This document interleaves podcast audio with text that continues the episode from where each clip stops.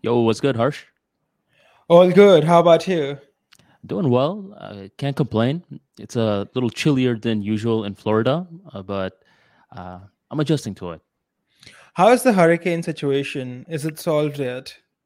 Yeah. So, in terms of Tampa, uh, not much happened. So it's just like business as usual. But my fellows in Fort Myers, some of them got hit pretty bad. Uh, their basements flooded, so they're still getting that sorted out. Man, how do you even get all the water out of your basement if it floods? You have to pump it out, right?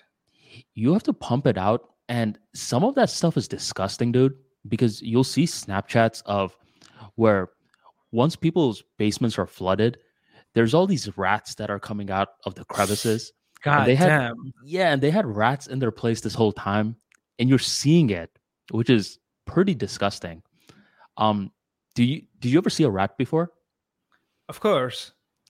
in your house Yeah, I've held a rat. Ugh. I mean, just catch it and you throw it away. don't you feel any sort of cringe feeling with that I do now that I, you know, live in the city and have a more, what do you say?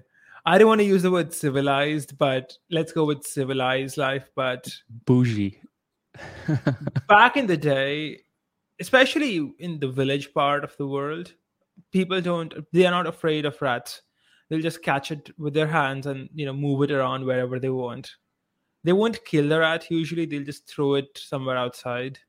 hmm But I've had situations where like a mouse entered my house in the city because I left the window open and the mouse would hide into the sofa.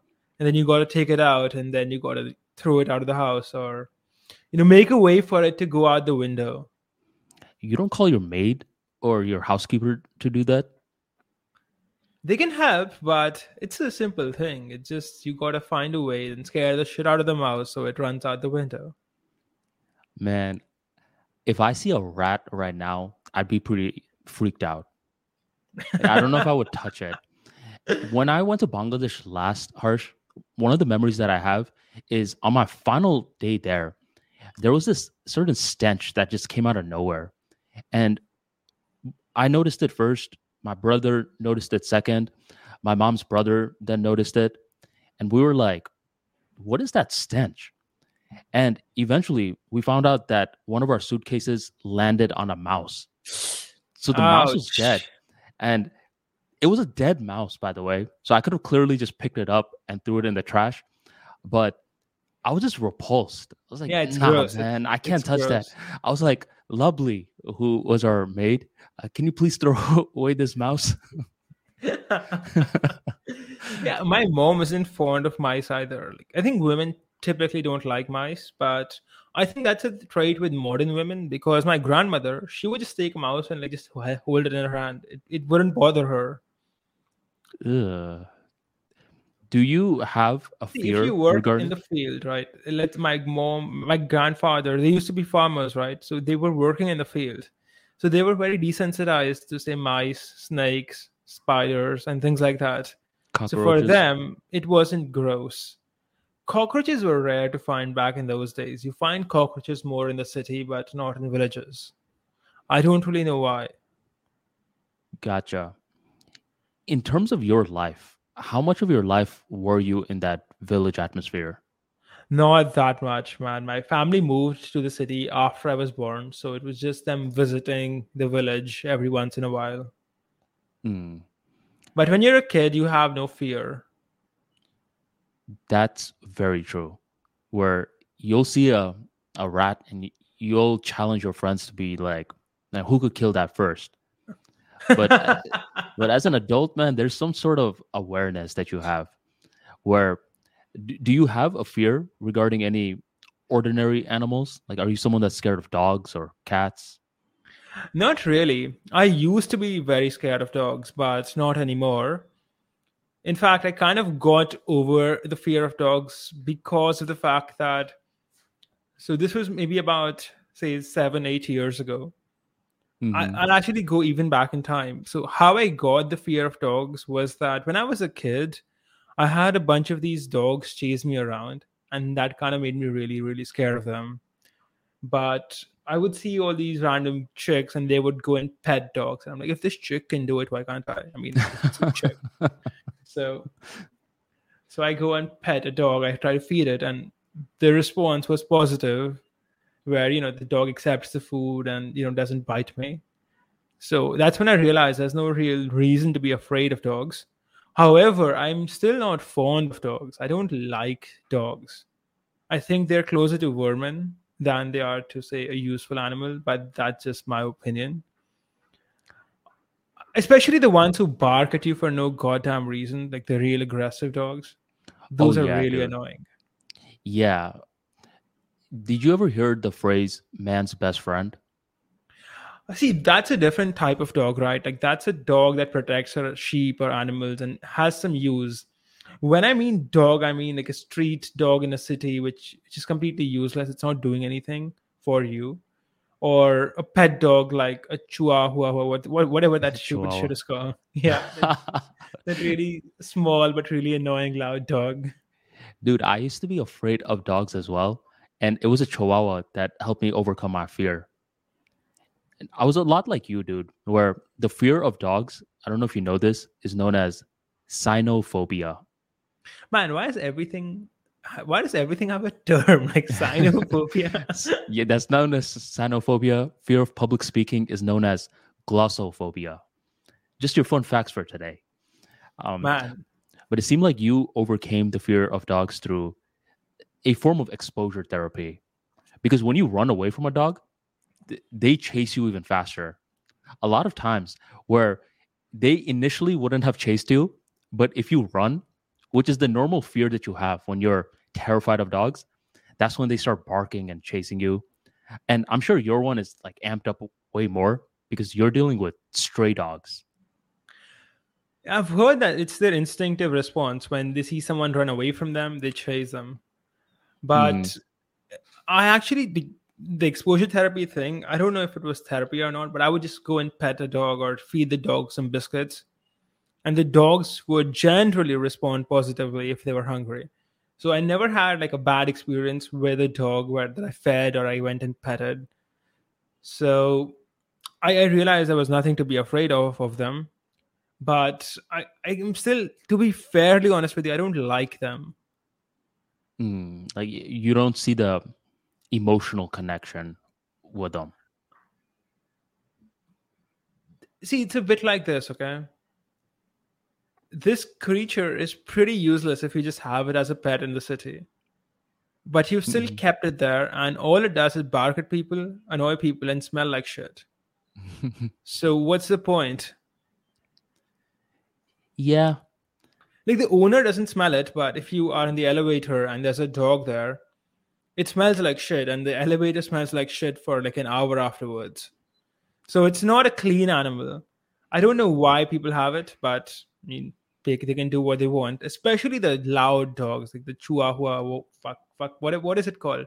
Chihuahua. Chihuahua. Yeah, Yeah, Mhm, the tiny, the tiny little one. yeah, the one that barks too much. Like, what's the point? You keep it in your purse, like that's it. Yeah, dude. When I was living in Virginia for a while, uh, I was staying in this mansion, and one of the roommates had a dog. So this is one of those places where you go, you get trained, and as you're getting trained, you get to stay in this mansion in Sterling, Virginia. It's the second richest spot in the entire U.S. So I like this mansion, uh, but one of the roommates had this um, dog, and initially I just couldn't stand it and I had the same perspective as you. Like this dog barks a lot, it poops all over the place. You got to keep feeding it. It's annoying. But over time, what began to happen was that this dog, uh, I started to build this emotional connection with it.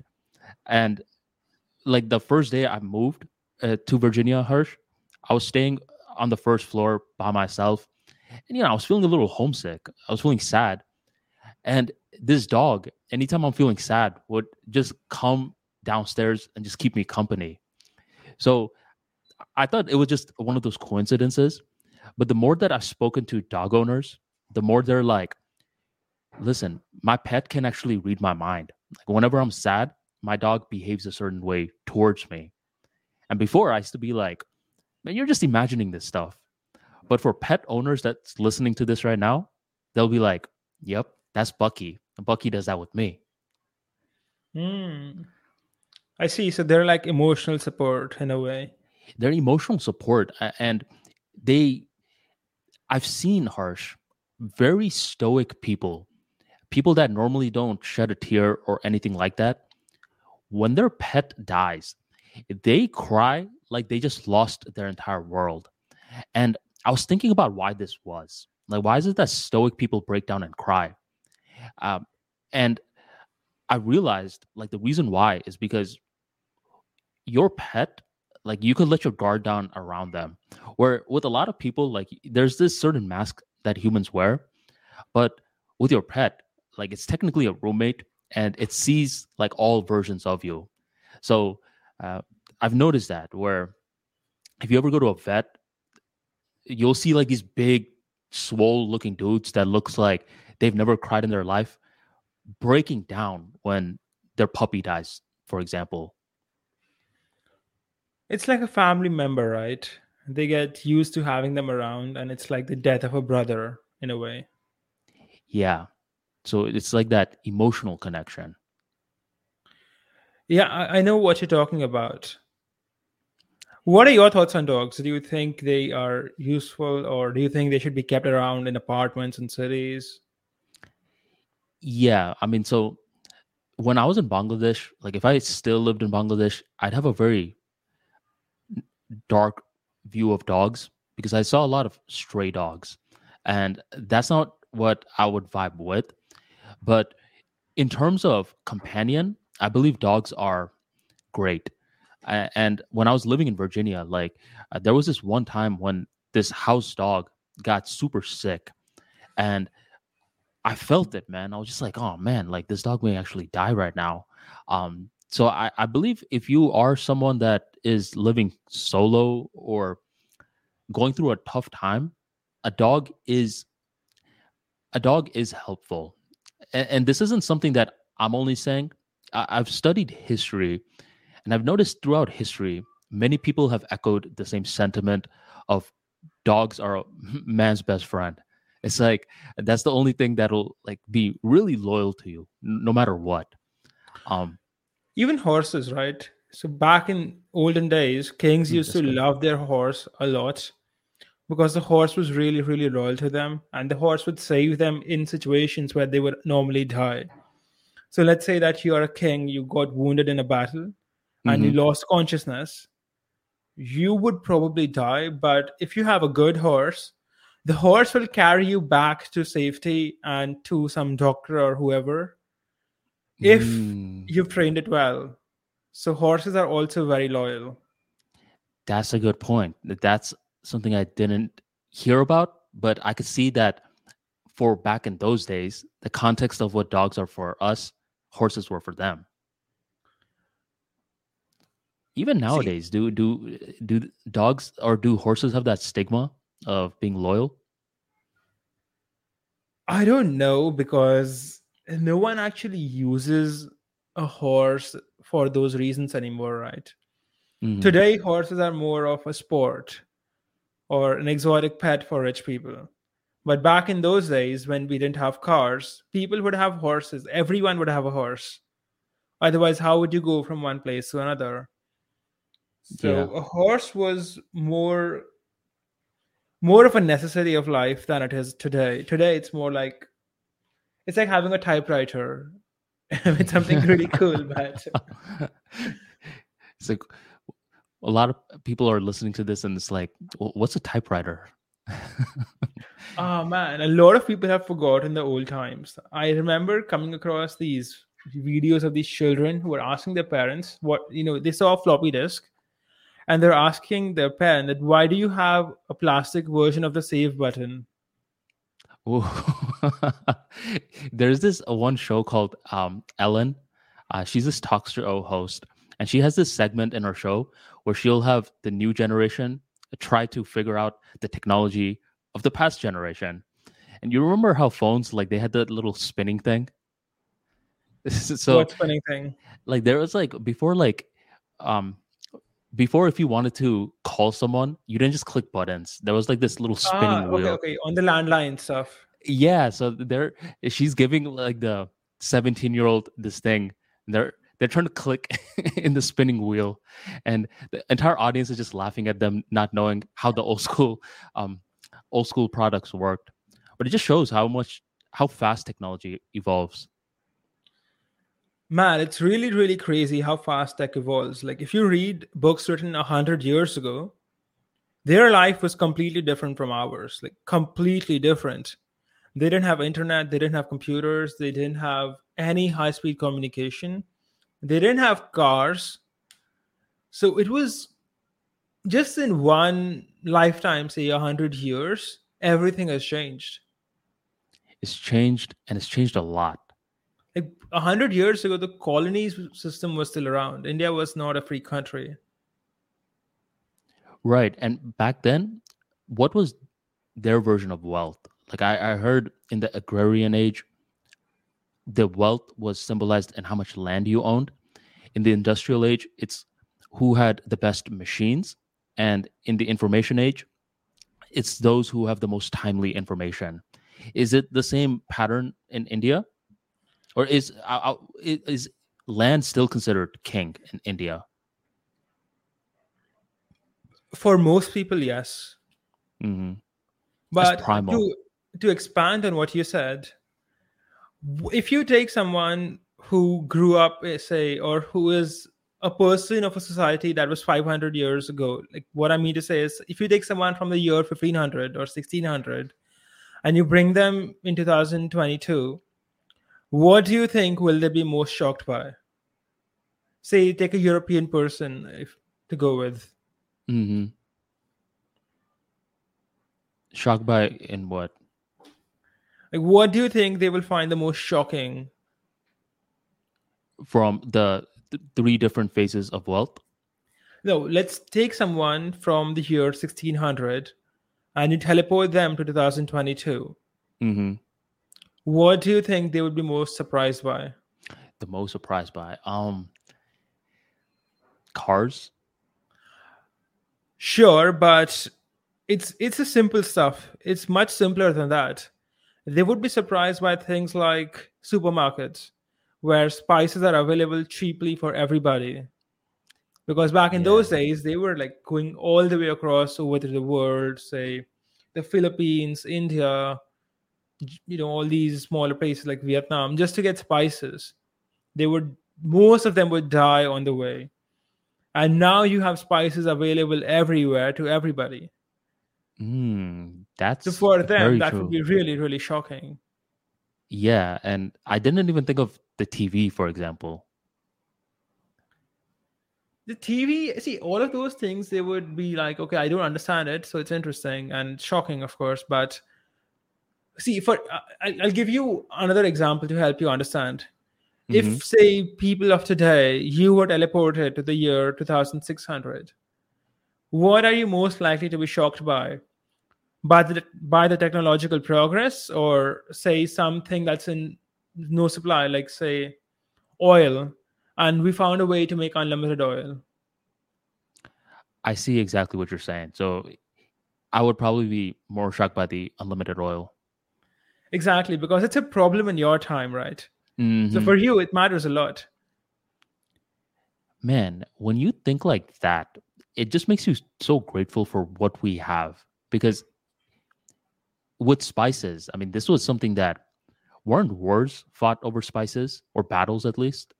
Probably. I- I believe that's what the movie Dune is about. It relates uh, with spices in some way. And there's like the space war in regards to it. Even the fridge, man. I mean, back then they didn't uh, to cool their meat. I heard they had to salt their meat a lot because they didn't have a fridge. So you're right in regards to that. Things that we take for granted, especially stuff that relates to us, uh, the amount of progress that's been made is truly surreal. There was this. Now go sorry, go ahead. no, no, go ahead, go ahead. Now think like this, okay? In a hundred years, everything has changed. Now we have cars, we have the internet. imagine how different things would look in another hundred years. Right. See, this actually ties into one of the talks we were having last time in regards to capitalism, where you can rail on capitalism a lot, but think about the innovations. Like, is it happening on a government level, or is it like who thought of the fridge? Who thought of the car? When the car was becoming a thing, it was seen as magic. It's like, eh, I don't know if that's actually going to work. And then there's a machinist named Henry Ford that's over here tinkering, playing around. He's fueled by a vision and he has that idea that's capable of transforming the entire world. So, I mean, say what you will about capitalism. Uh, sure, it's not the perfect system, but look at the amount of progress. Just even having that thought experiment of take yourself right now, you could be super broke right now. And the question is, would you be super broke right now or somewhat okay 300 years ago? And answer that question honestly. Define super broke. I don't know, bro. Because I mean, if you mean, say, living in a slum in India, I, I, I, it might actually have been better to be alive in an okay situation 300 years ago. But it depends on where you were, right? 300 years ago back in India was not a good time. Yeah, especially I mean, if you were say in Bengal. I'm talking about if you have an internet connection, but like your surroundings is not good. Like so slums, I can't talk about that too much because I mean I don't know much about it. But I'm talking about the hood in the U.S. Like there's a lot of people who know what the hood is like. Um, like a ghetto, right? Yes, it's it's a ghetto, and even being in the ghetto, I believe if you have an internet connection, especially nowadays, you should be able to figure something out for yourself. Of course, um, but I know what you mean. But the assumption here is that you still have your memories, right? You still remember how you think and your mindset. I'll tell you what. I think I, I actually grew up in a chawl back uh, when we moved to the city. So it looks a bit like this. Let me show you. Hold up. It's similar to a ghetto, although I'm not sure if you've ever heard or seen it before. Hold up. Can you see this? Yeah. Yeah, that's that's very similar to a ghetto. So I grew up. Also, uh, when my family moved to the city, we were living in a place a lot like this because we were broke as hell. So, one thing about these places is that when you grow up here, the chances of you having a mindset which are extremely pro business and pro self reliance are actually not that high because the people who live here and the people you grow up around they tend to be somewhat of what do you say? They are not people with an achiever's mindset right? Mm-hmm. they're more like people who want to find a good job or rely on the government or who blame the government for their failures type of people or people who are just content with what they have. Yeah. So if you go back say if you if you don't have your memories intact and you end up in a place like this then you may as well no longer have the mindset you need to be successful I see what you're saying. I mean, that's known as the crab in the bucket mentality, especially if one guy, let's say he does discover a book, or let's say he discovers some sort of article that makes him want more out of life. And he's telling these other people in the chawl, in the hood, it's like, I'm going to make it out of here. I'm going to be- become great. Uh, the crabs are just going to try to stick them back in the bucket. So I get your perspective in regards to that. Uh, but I would still say that with the information that's presented, you're still capable of figuring it out, uh, despite your circumstances. Um, and there's that's why I really like rap music. Uh, I like the rappers that talk about their rags to riches story, where you know you, you guys you have guys like Fifty Cent.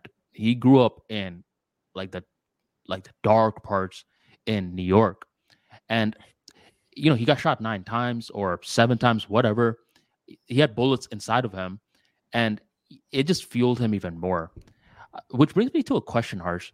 Um, do you think entrepreneurs are born or made? Born. Actually, Born. both. hmm But in my case, I would say I was born. But I to to clarify something I said earlier, what I want to say is that regarding the people who grew up in these poor places, I think stuff like our content can be really helpful for them because it can actually help them get the mindset they need to be in to be successful. So, in a way, if you have access to, say, websites like ours, Life Math Money or Money Talks, and you are, say, in a chawl or a ghetto, I think you have what you need because we're providing you with the actionable steps you need to take. Of course if you know equal opportunity unequal result situation everywhere. Hmm to answer the question you just asked you'll have to repeat your question because i think i've forgotten and probably the audience has as well. Would you say entrepreneurs are born or made? it depends on what type of entrepreneur we're talking about because the risk taking ability of a person is somewhat genetic for example i can take extreme amounts of risk and not feel a single thing i lost over half my net worth last year and this year because of the crypto decline it doesn't Hmm. bother me one bit i'm still investing more so Were you ever bothered by that? Like, let's say, even in the initial stages, or it, you don't even feel it? Not particularly. It didn't bother me at all. I think money never bothered me. I, I'm, I'm very comfortable with risk. It doesn't bother me much. But there are a lot of people who get really, really bothered by risk. For example, I have friends who invested, say, some ridiculously small amount, like a thousand dollars in crypto. And when it went down 20%, they were freaking out. they were they were losing checking sleep. prices. Yeah, they were losing sleep, checking prices every day. And I'm like, dude, you, you don't even have any money in it. So what are you worried about? So, risk being genetic, I mean, that's interesting. Were you, just to poke a little further, were you a troublemaker as a kid? And I'll I'll explain why I'm asking this question. I was as a kid, as a toddler, I was I was very extroverted. I still am. Like I could talk to anyone anywhere. And I Mm. was a troublemaker in the sense that I would just go and you know push someone and, and just see what happens. I was very naughty according to my mom. I was Yep. very, very naughty. Were you a good school student? You were. So back in school, I didn't do a lot of naughtiness, especially when I was older. You I didn't think it do a lot a- of what? Naughtiness. Oh, you did do a lot of naughtiness, or you didn't? Didn't, didn't. I didn't. Didn't. Okay. So I didn't do a lot of naughtiness. So I was a sober kid, which was interesting because my personality kind of changed in that phase of my life. And now I'm back to my toddler self in a way. naughty, naughty boy. Va. no, no, but I've noticed, Harsh, that a lot of like in India, do you guys have like A, B, C, D, and F in terms of grading, or do you guys go by numbers? oh, we go by numbers. Okay, here we go by letters. And if you're a student, that means you're a really good student. If you're a C student, you're average, and F is for failure. I've noticed that C students often think in terms of business because for a C student not to be an F student, they need to be able to extract information correctly from the right group of people in order to uh, make sure that they somewhat pass. And during that school phase, when they are a student, they're cultivating a lot of the skill sets of an entrepreneur. So I've noticed a lot of people that are too good in school, uh, they don't have that that gutsiness uh, that an entrepreneur requires. So they're too book smart. That's what I'm trying to say. Could be, but this is not true in my experience. Like I'm aware of the stereotype where the nerd just works a job and the you know the poor guy who failed in school he drops out and becomes a startup tech billionaire. But in my experience, people who work hard at one thing tend to work hard at everything, and people who don't work hard tend to not work hard. And the people who are C students are typically people who don't put in effort and their businesses, even if they start one, they don't succeed in them often. So I'm not saying that your grades are a predictor of whether you will be successful in business or not. But people who are smart, they work hard in school. When they start businesses, they do them well. I actually have the polar opposite experience with that, Harsh, where there's been plenty of times where I've seen people that do great in school, but they, because what measures good uh, quality in school? No, no, A lot I, of I agree with you. I agree with what you're saying. You know, you need to have a lot of discipline and you need to follow orders to be well in school. I agree with you there. Mhm. What I'm saying is that the people who start successful businesses tend to be from the A students, despite the fact that the majority of A students would never make good businessmen.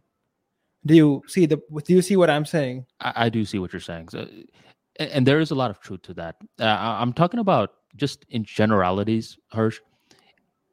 One thing I've noticed um, is that, you know, just to go back to the initial question, are entrepreneurs born or made?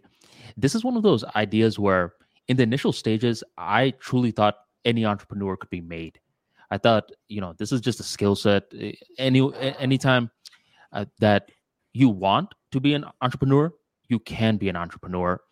And nowadays, I'm more shaky in that idea because a lot of the entrepreneurs I've talked to, they have something intangible in regards to them. So I can't tell if they were born that way um, or what. But it's just a completely different paradigm that's required in order to build a business of any sort. Um, go ahead. No, no, go ahead. I, I didn't mean to interrupt. No, I mean, so I mean that was the it with the point. So I mean, I'm still unsure of this. I would still say entrepreneurs are capable of being made, but nowadays, you know, before I used to be like, man, that's the dumbest idea I've ever heard. Like entrepreneurs are born ridiculous, but nowadays, like I can see why someone's saying that, but I'm still on the side that you can still be an entrepreneur. Like if you're a worker with a worker's mentality, if you want it, I'm not saying like, oh, well, quit your job today and be an entrepreneur. But if you want it, uh, I believe you could still acquire the correct skill sets to be a businessman. I agree with you. I think both approaches work. I think that people who like if you say entrepreneurs are born, that applies to me because I was more entrepreneurial ever since I was a kid and I always wanted to be entrepreneurial and I would never accept having a boss. Even as a kid, I just rejected the idea. So I would say I was born as an entrepreneur. But I I can I've also seen situations where an entrepreneur was made like he was molded in that direction by his family and that's how he became an entrepreneur. Like his family encouraged him to start a business and that's what he did. But i will say that everything is a skill set except for balls. Balls you have to be born with or it has to be put into you when you're really really young yeah, like So- having the guts. if you mean entrepreneur as someone who runs some kind of small side business makes 30 40k out of it then that can be made but when we say entrepreneur like someone who takes extreme risks like say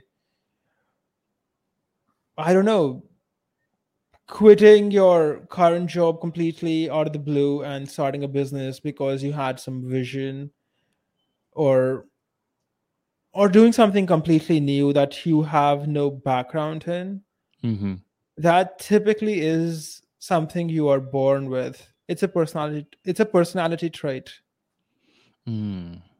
Interesting. I, I love having talks like this because it always goes back into soft skills where you could always look at the tangibles to a certain degree, but eventually to see when assessing if someone's great, you gotta come back in the soft skills territory where there's this a very famous quarterback named uh, Tom Brady. Uh, he's known as the greatest of all time now, but when he was coming up, no one wanted to draft him. Like he didn't get picked till later on. Is because all the scouts were just looking at like him. Like he looked like a, this chubby white guy. He didn't look athletic. Uh, He he didn't look like he could throw far. But all the people like they missed his like the look in his eyes, like the the gutsiness. And nowadays, like you know, everyone just regards him as the greatest of all time in, his respective industry. And the number one mistake a lot of these uh, experts make is they're like, you know, we looked at everything but the intangibles, like his cojones, his balls, uh, figuratively speaking, of course. so it's the guts, man. Um, yeah, business requires guts. It's not something you can do if you are not ballsy, in the sense that you can have money, you can have intelligence, you can have time, energy, but if you lack balls, you're fucked. Some people, Harsh, did you ever notice like they make better sidekicks than the leader? Yeah. And there's, there's a lot of people wrong. like that. There's a yeah, lot of people like that. There's nothing wrong with that from what I've experienced. Like a lot of these podcasts, like one guy is like normally like leading the show and the other guy's there to just amplify the process. And it's even like that with a lot of businesses where someone has a right hand man. And sometimes a person's right hand person is their spouse. So uh, I believe it's great to get the negative stigma of being a sidekick out there, where you can be a leader in certain parts of your er, your life, but in other parts of your life, something means way more to the other person. So if you can take in the role of, okay, I'll be the sidekick in this particular interaction. What can I do to make your life easier? The entire transaction would go so much smoother. It's ideal, right? you don't want to have too many cooks making the food because it ruins the food. Yeah, you need a sous chef.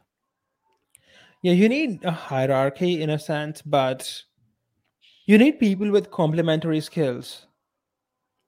Right. And I think that I think that the culture kind of looks down upon anyone who is in a supporting role. Mm-hmm. As opposed to say anyone who is in a leading role but there are many situations where the supporting role is way more valuable than the leading role. And you'll see a lot of times when the supporting role leaves, that's when the leading role starts to fall apart.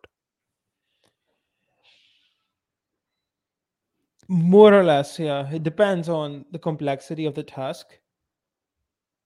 But usually, usually in any company or any industry, you have one person running things. It's like a dictatorship in a sense, in any good company or any good business. And you have other people who listen to them and follow him and make sure that the vision is executed. Oh, yeah. That's true. And there's like so the many board examples. of directors is a bit of an illusion in most board of directors that I've seen, there's one guy who calls the shots. Yeah. And when there's not one guy, you know the company is in trouble. Mm-hmm. Because the leadership is divided. Yeah, I, you, you need that one guy to set that vision that gets the whole ball rolling. But yeah, I mean, like the whole the sidekick role, I believe it's something that more people who are looking for that like that like let's say they don't have the balls like they don't have the guts and like they don't want to put themselves as like the centerpiece then see how you can amplify someone who's already doing a great job in engineering there's actually a component called the amplifier. It gets a pre-existing uh, voltage source and just makes it bigger. So you could buy a voltage source for cheap and then you can get the amplifier to get the circuit functioning. So rather than viewing yourself as a sidekick view yourself as an amplifier and it just gets you thinking the correct way. How does this stuff work? I've always wanted to learn more about it. The whole volts and amperes and what is the other one What? uh man like th- these kind of stuff it's difficult to explain it's one of those things where like you could work through circuits but the best way to picture electricity is to picture water like y- anyone who's curious about the topic, just look at water electricity analogy and you'll see how it works without hearing about all these extra wording that's just going to confuse you. But all that um, the voltage uh, requires is pressure. So, um, the more pressure that you have, the more uh, you can make electrons move, and the electrons moving equals electricity, and that functions the different components in a circuit. I was watching this YouTube video and they were saying that electricity is not actually electrons moving, where it's just supposed to be something that's taught to people as a simplification, but electricity actually comes from the magnetic fields around the wire and not from the electrons moving themselves. Yeah, I mean, yeah, th- th- these are one of those things where, like, you know, you can learn it in theory, but to learn it in practice, it's just certain mental models help you to get the circuit functioning. You see what I'm saying? Hmm. The, I have no idea. I um back to the sidekick thing because I actually do want to give you people an example. Um, I have this one YouTube video that is um that's recommending the top storytelling book of all time, and this is before I wrote my book on storytelling. Anyways, I, I was over here recommending um Carmen Gallo's Storyteller Secret, and to this day this video gets a lot of uh it just brings in um revenue or viewers. And from the viewers uh, a lot of them buy the actual book. Now the cool thing about amazon affiliate program even though it's not too much you get percentage sales of other people right so let's say you sell the book and someone enters your link and they buy toothpaste as well you get a percentage sell for the book and toothpaste. And you So get thro- the sales for the next order. Yeah, so throughout the span, Harsh, since this video's been live, uh, I, I've seen a lot of strange purses, uh, purchases. I've seen people purchase like Carmen Gallo's book, The Storyteller's Secret. Then they purchase a bunch of adult sex books right after. Hmm. Some people buy toothpaste, some people buy light bulbs, and so much more. But look at how much revenue this video has generated. But I'm not selling my own product. So if some people can think like that, where they don't always have to create something out of the ether, they can serve as that middleman who allows all parties to win. So if you could think like that, not only do you improve your social skills, but you can carve out some sort of a niche for yourself.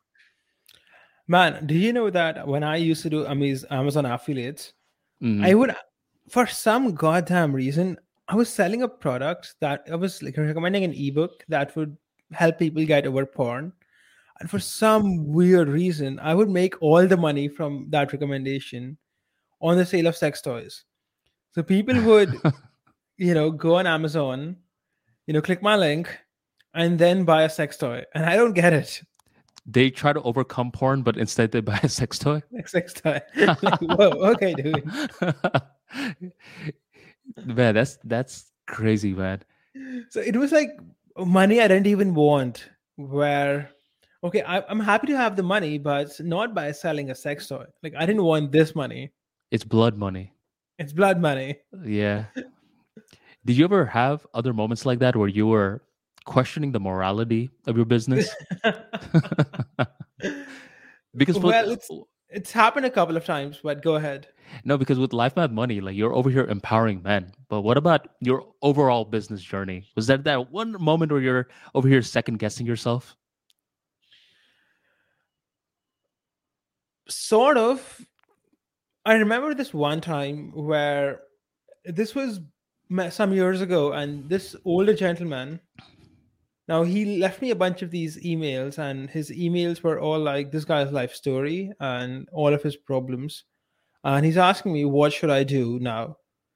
And I'm here thinking, "Wait, I'm just a guy on the net. What are you doing? I, I can't solve your life's issue." Where it, it was a complex problem, right? He was asking me about his health issues, and he gave me essentially a complete background on him. Hmm. And at that point, I, I was like, I'm not fully sure if I should be the one giving you advice here because, dude, you're 50, maybe something. And your issues are things I haven't experienced yet. Like you have, say, medical disorders, whatever, your wife. And it was at that point where I realized I should stick to topics for younger men because it Mm. doesn't make sense to attract an audience of people who are older because I don't have context on their issues simply because I'm not old yet. Right. And Like if Well, your knees wise. hurt, I, I- I don't really know what to do. Like if your knees are starting to hurt, you, you can't go out as much how do you make friends i mean i'm probably not the right person to ask i can give you an answer that might be good based on my experience but i just haven't experienced these things so i can't give you something in particular Interesting. Th- That does happen, man, where someone will want advice and they're at that point in their life where it doesn't matter if you're younger or whatever, like they just need answers. And they respect you, Life Math Money, because you have a lot of great insights. But then they may go overboard or they're like, okay, well, solve my personal problems for me as well. It's like, bro, I don't really know you like that. I, I need more context. Like, should, life math money, should I quit my job? Yes or no? It's like, bro, I mean, I need to know more information. And more importantly, even if I have the information, it's not up for me to decide. It's up for you to decide.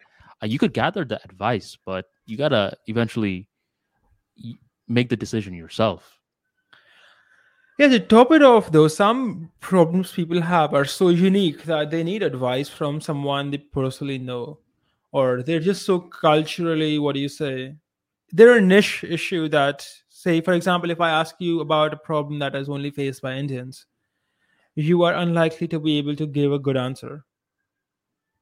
So, a lot of things to have a solution require that the advice comes from someone who has experienced the same issue or at least can relate to it or knows people with the same issue. Now, if you're asking me something like my knees are starting to hurt and I did XYZ surgery, my kids don't talk to me, just not not my realm of expertise, right? Right. So that's That when I was questioning myself, like maybe am I portraying myself to be the you know the guy who knows everything because I don't. Well, that is the side effect of creating content online, where that is a side effect where people are going to come to you with life questions at times. So, Look, life questions are fine, but see, I think it's a side effect of being anonymous, right? Where people kind of fill in the blanks within their own head and they assume that you must have every answer to everything. And I'm just a person who lives my life. I speak from my experience, but I haven't experienced everything on the planet. No one can do that in a hundred lifetimes. mhm, So I think people don't get that. I think that that's an issue with any kind of mass communication system. I have some friends who are celebrities, and they will sometimes meet people who will think that they know the celebrity because they've seen them on TV or movies, and they they in their mind they know this person. mhm. But for the actual person, it's like it, it, the other guy is a stranger, right? yeah, I mean, that's true. I, I was, go ahead.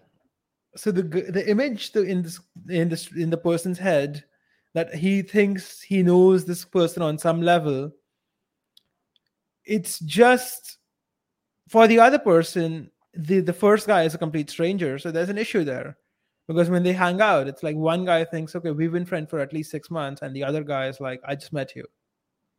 Hmm things like that. So i think mass communication has this issue of familiarity.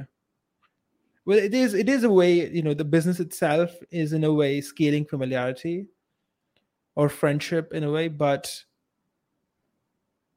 it's not actual familiarity. Right. It's it's more so one sided. Exactly it's one-sided Bro, this has happened to so much people, and it was more drastic in 2000s. Where, have you heard of Michael Jackson?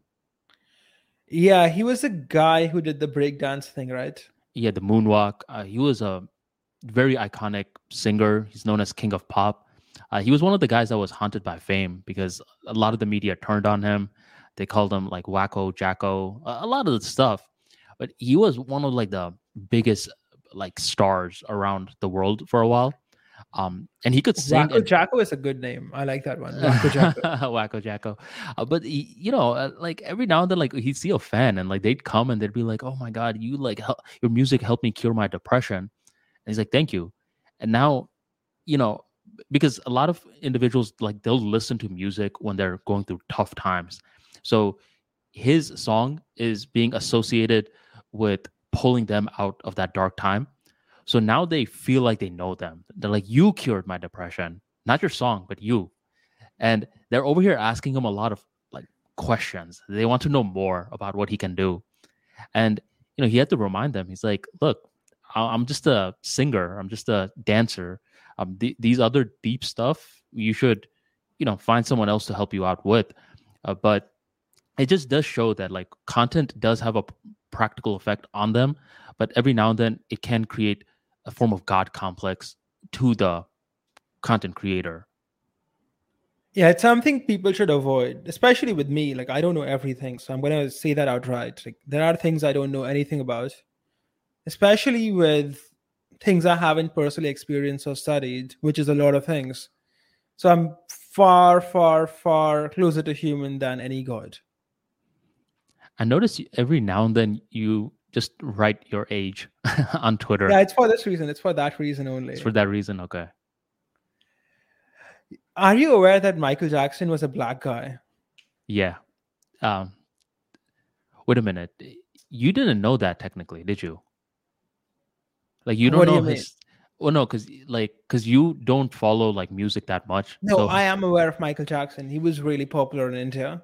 Okay, okay, no, but I, you probably I was I was never like into his music back in the day because I felt like he had a very childish voice, like blah blah blah blah blah blah blah blah, blah instead of like a normal sounding voice. So I just couldn't get into his music.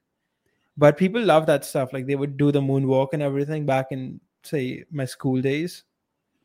No, no, no. The reason I'm asking, like, did you know about like the Jackson Five era, like when he was actually black? Uh, like he had the skin disorder called, I don't know if it's vitiligo or vitiligo that turned him from black to white. There was a lot of scandal, uh, like you know that that's when the press began to turn on him. They're like, look, he doesn't even like his own heritage. He's going from a black guy to a white guy. Ah, so here in India, they would say he had some treatment done to go from black to white. Oh, okay. See, uh, so, dude, I got really curious about Michael Jackson recently because I was a, a kid when he was like getting crucified by the media. Like he was, um, you know, uh, he had a lot of these sexual allegations against him from Yeah, minors. like kids and everything, right? Yeah. Yeah. So I mean, my childhood, all I remembered him was as like a like a freak, with all due respect.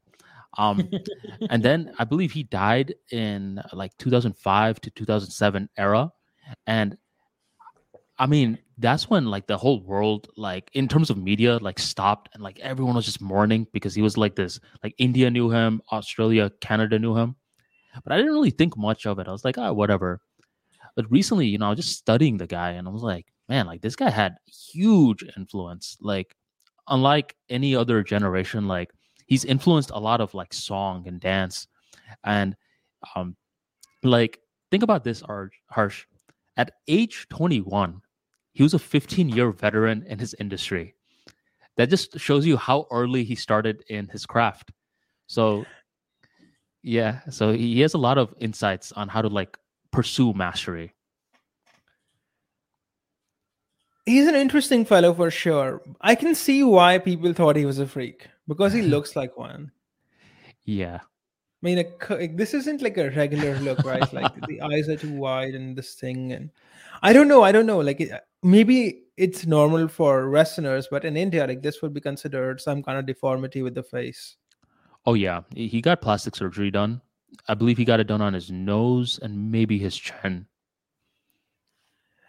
I don't know. It just looks weird. I think that's why people thought he was a freak. Mhm. In the sense that if you say if you point to a random guy and say, okay, this guy rapes children, you'd be like, no, he you need to provide proof.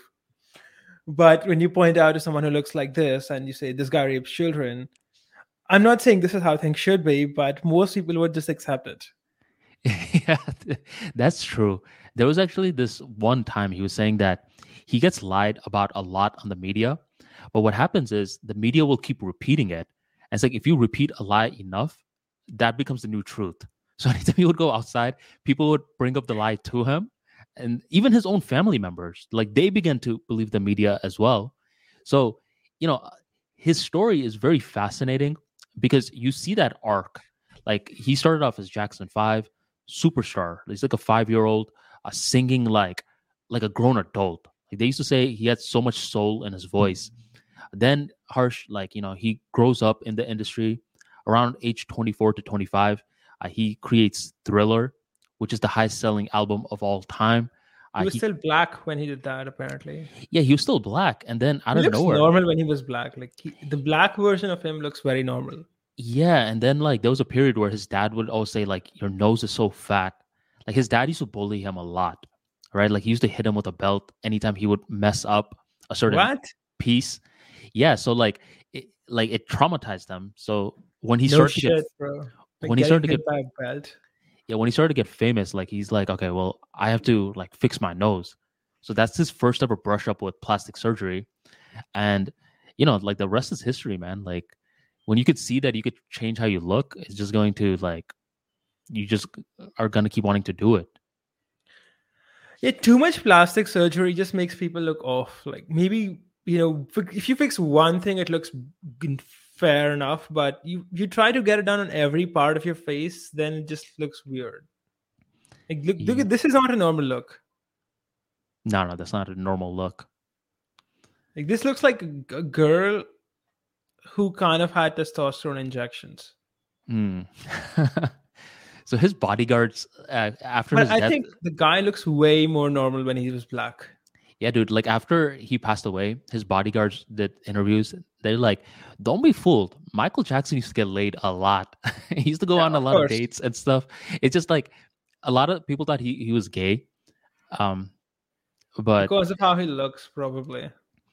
yeah, Like this is not a guy, is it? Does it look like a guy to you? nah, nah. He looks like a, a girl in that.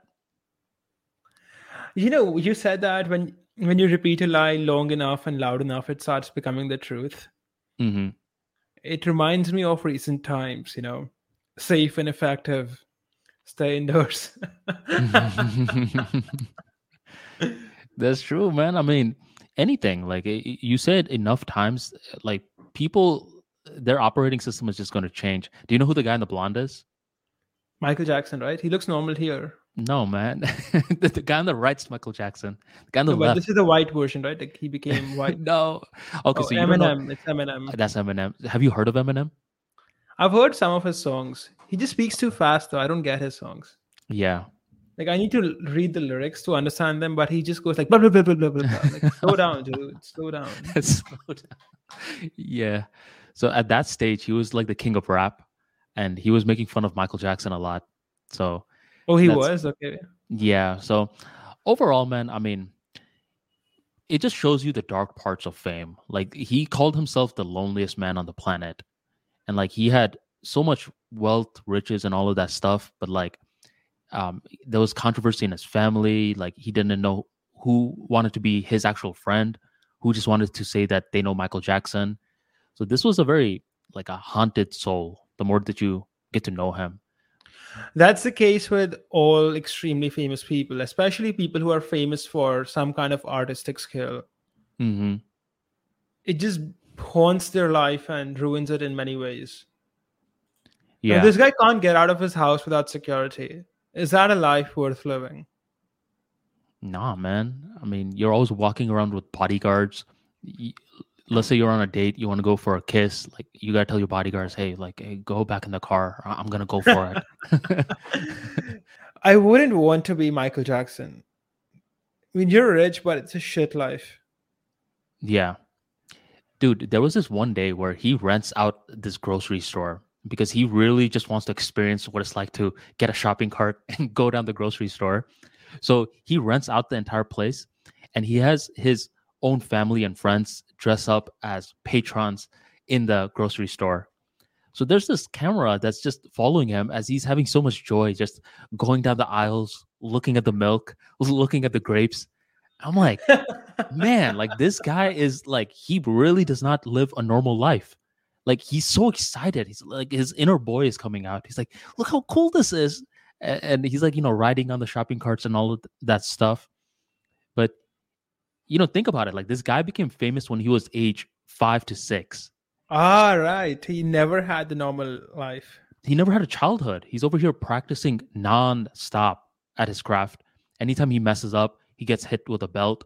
I mean, this guy did not have a normal life. And it just shows you like what he had to do to become so great at what he did.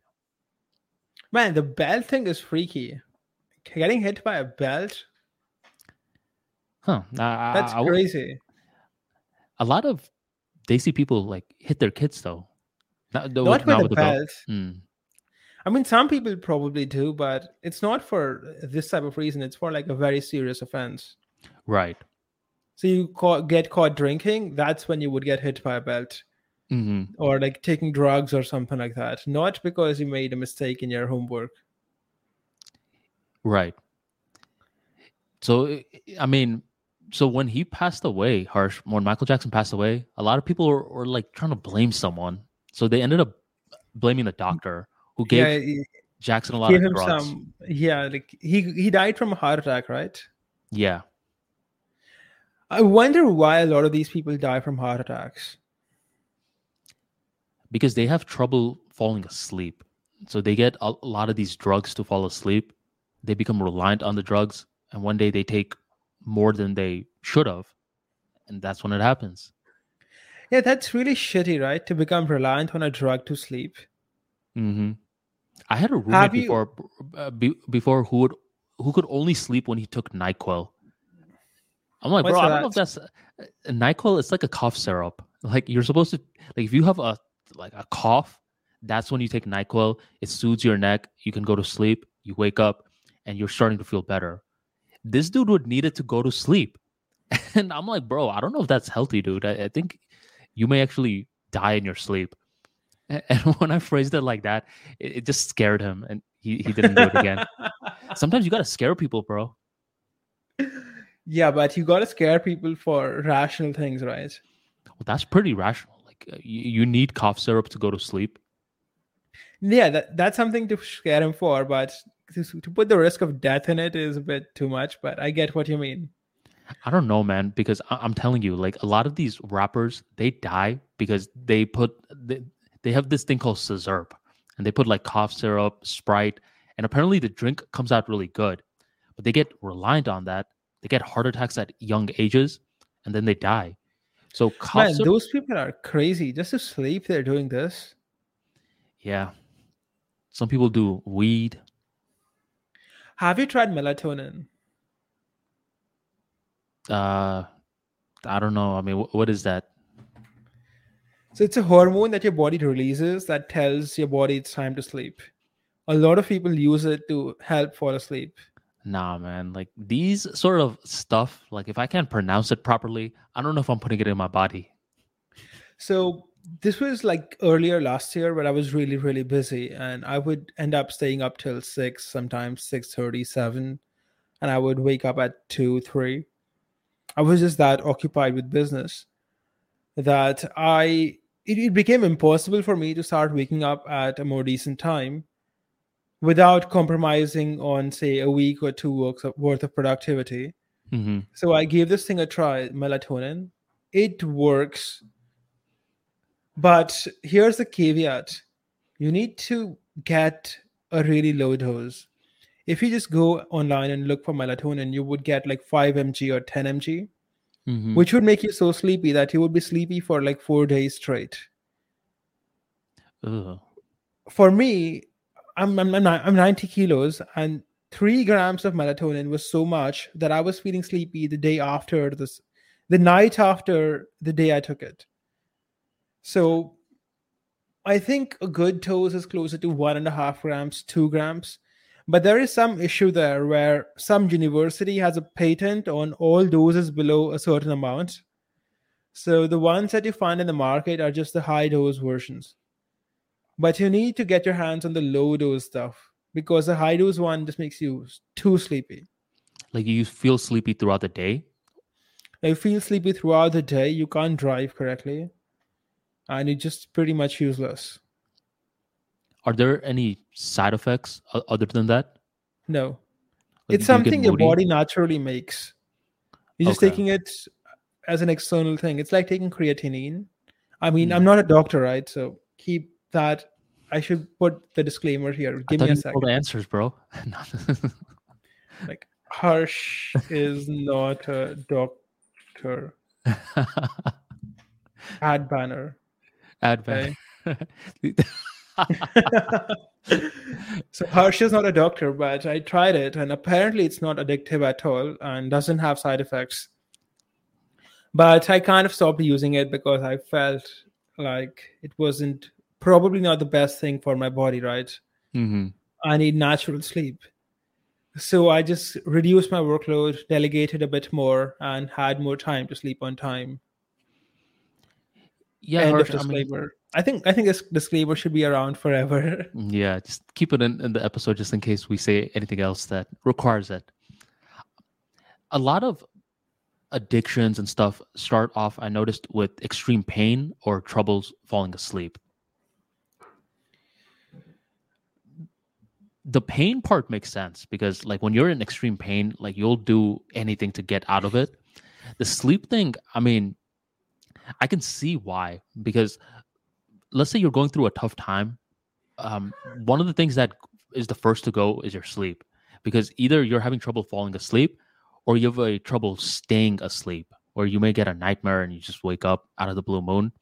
So i'm not too surprised why a lot of these like famous people like that were just crowded with negative publicity began questioning their own self-worth eventually uh, took certain drugs to fall asleep I think it's also the fact that it's so available for them, right? Where if you're a celebrity, it's it's extremely easy to get drugs because it's very common in your industry. And people in that industry are likely to encourage you to take them. oh yeah so it's much easier to get into the habit. not only that that's a really good point because it's just accessibility and you're always surrounded by yes men too where people like in your inner circle a lot of them are just like yeah yeah you could do anything. And that may be good because it makes you think big but you also need some pushback as well where a lot of these famous people they get to curate everything in their life and eventually they start to get yes man like with the michael jackson thing he began to make his worst decisions when he moved out from the tyrannical reigns of his father. But his father somewhat kept his creative genius in check. So when he left, that's when he created this like Neverland place. He started to, you know, be a little bit more reckless with his life. So you need that certain person that can every now and then push you back as well. True, but there's here's one more aspect for it. Outside of your family, people don't really care about you. No matter how famous you are, they don't care about your well-being. They kind of have some things they want from you, and that's what they're in for. For example, let's say that you are a singer, you have some manager whose job it is to get you these contracts, and the manager say takes 10% of what you make. Now, for this manager, he doesn't give a shit about your health. He wants you to be able to do shows and to do them well. So, if the manager notices that you're having trouble falling asleep and giving you this drug will help you out and you'll be able to perform better, the manager is going to give you that drugs. He's not going to care about your health or your well being. He's there to make money, and you're the tool that helps him make money. So, from a lot of the, the perspective of the companies, the manager, the support staff, the artist is just something. It's like a prop, right? This guy A does the prop. show, Mhm. and this guy must therefore have energy and should look vibrant. It It's doesn't matter whether, yeah, he's the horse. It doesn't matter if he's in good health or not. He just has to look like he's in good health. So even if it shortens his life or anything, they're just going to give him the drugs so that he can perform in the next concert or show or what have you. Yeah, and then they're off to the next one, to the next artist. Yeah, to the next artist. And I mean, it's fair. I mean, I don't blame them. I don't blame them, dude, but there's like such darkness that's involved. Where have you heard of Muhammad Ali? The fighter, right? The boxer. Yeah, man. When he was starting his career, he literally said that because back then you needed a, a backer to like you know back your fights and such. And the backers normally were these millionaires, and these millionaires wanted a proper investment. And a lot of these millionaires not only invested in fighters, they actually invested in ho- race horses as well. So there was a certain period, dude, where Muhammad Ali like literally felt uh, like he was a racehorse. Like he gets in uh, with a shiny uh, coat on. His investors are looking at him, and whenever the investors are looking at him, uh, the investors will bring their dates like, "Hey, look, that's my fighter. That's my racehorse."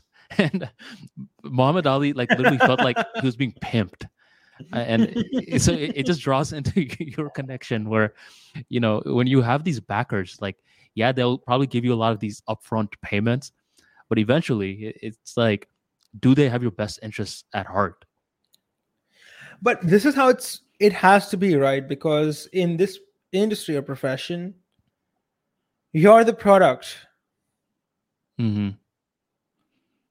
so if That's you're what... the product you will be treated like the product that's why you got to boss up, bro. You got to also understand the business side of things. Uh, so you're not taking advantage of. You'll see, like artists do their best work in the early part of their life, then they sign some of these for lifetime record deals, and then eventually, each time they fall out with their record labels, uh, and there's this like civil war between the two.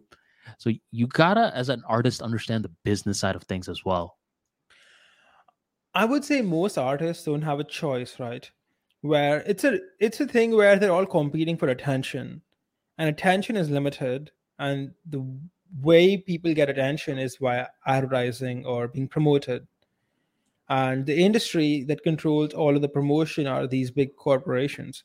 So if you are say an independent artist and you can't find someone to promote you then it's not likely that you will ever be big.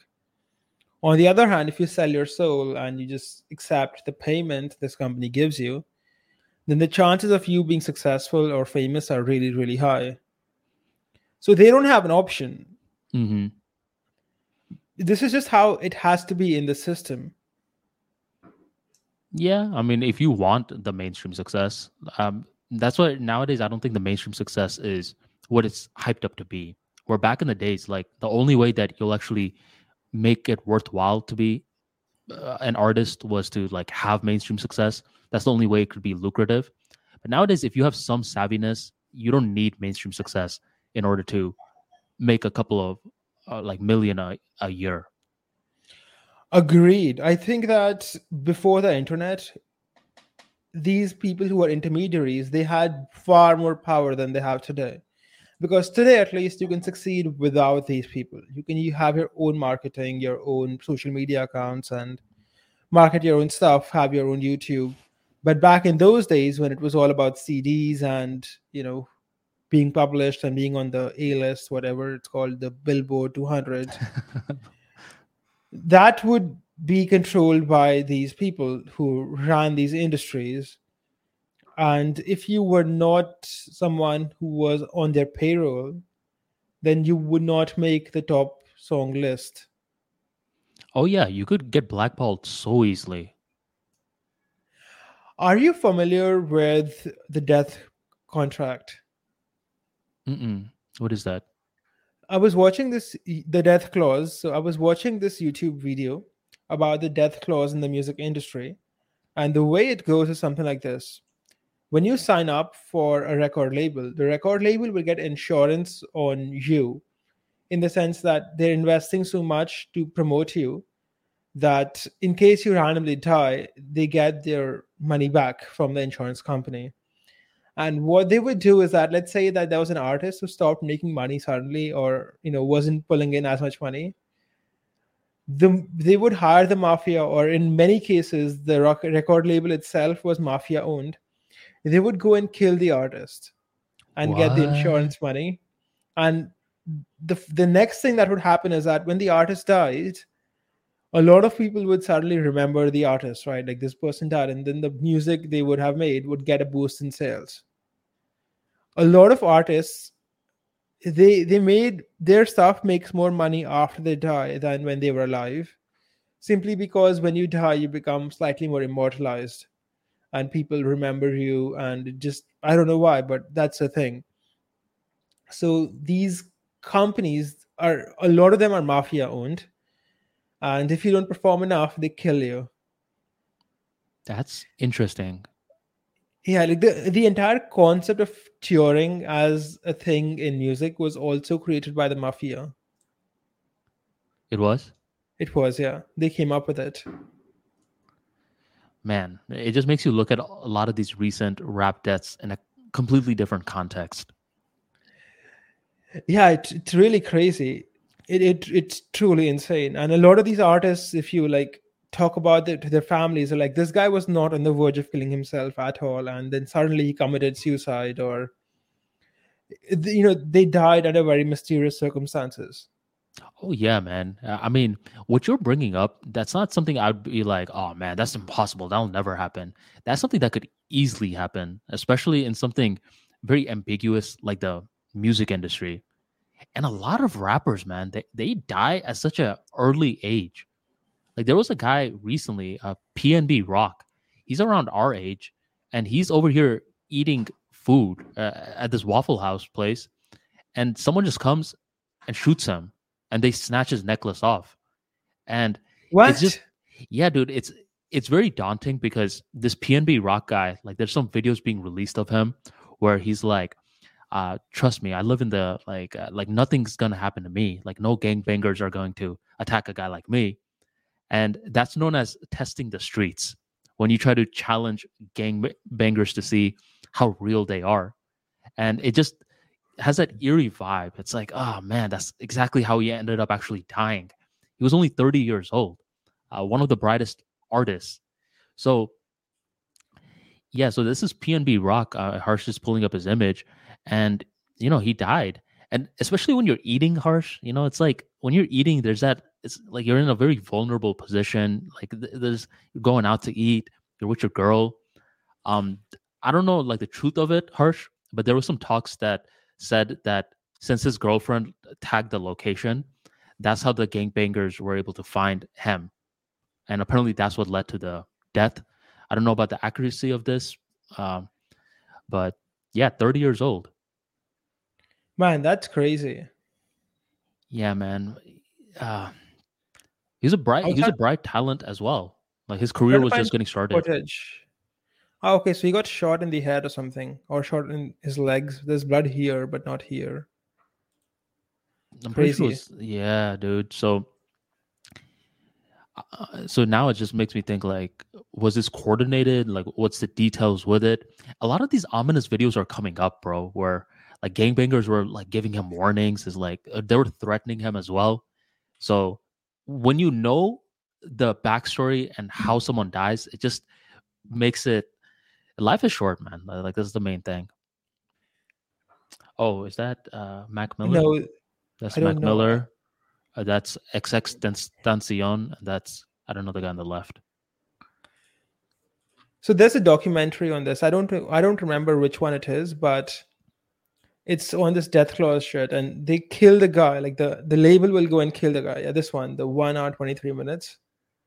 Mm, I'm definitely the label check that out. will kill the guy just for the insurance money and you know the boost in sales. And a lot of them were like found in mysterious places. I'm gonna show you.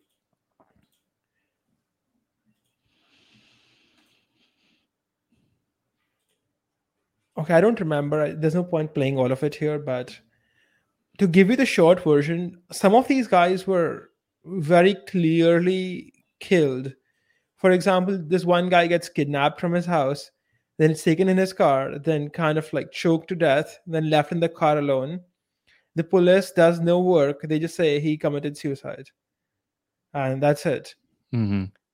So the police were probably bribed, and you know these guys got paid by the insurance company and the money that comes in when people hear an artist dies so that that's something I found to be interesting. Where it's a risky profession. Like who thought singing would be risky? Who thought, man? I, I mean, there was this one DJ that's like, being a rapper is one of the most uh, dangerous jobs out there right now. At first, I thought that's the most idiotic thing I've ever heard in my life. And then, like all these uh, these stuff, this news starts coming out, start getting more context, and you're like, huh, it's probably uh, more dangerous than I initially thought. How common are these gang-related shootings and deaths in your country? I've heard there's a city called Chicago, where in the U.S., where there's a this is very common.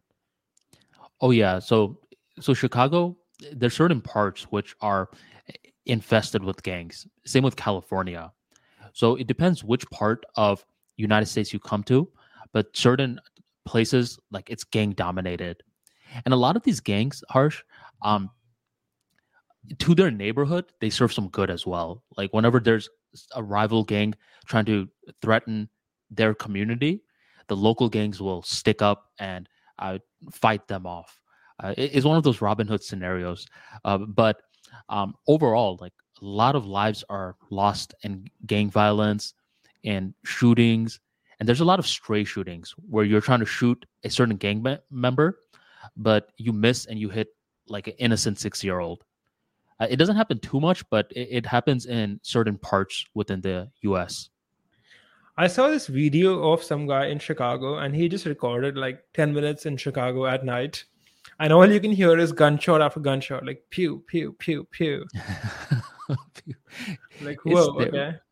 It's terrifying, man. And you, you'll see how people are initiated into gangs as well.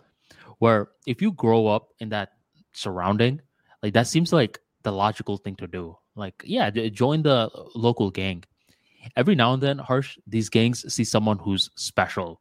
Like, let's say, like this particular guy is a special talent, and they'll be like, no, we're going to protect you to make sure you get out of the neighborhood. So gangs have a lot of bad stuff, but they also have this uh, like sense of morality for their own. It's it's a subject that I found very interesting. I don't know, man. I think that's something they do for PR. Like the Yakuza from Japan also used to do it, but at the end of the day, these are extremely negative for society and the people who are not a part of any gang.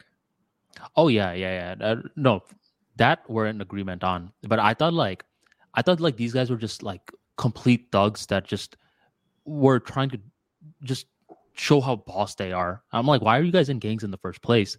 But if you like study the initial reason for the gangs starting, uh, there's like some sort of backstory, like where they were being um, taken advantage of in some way by the government or some sort of police uh, policing, and that's how the origins formed, and they grew from there.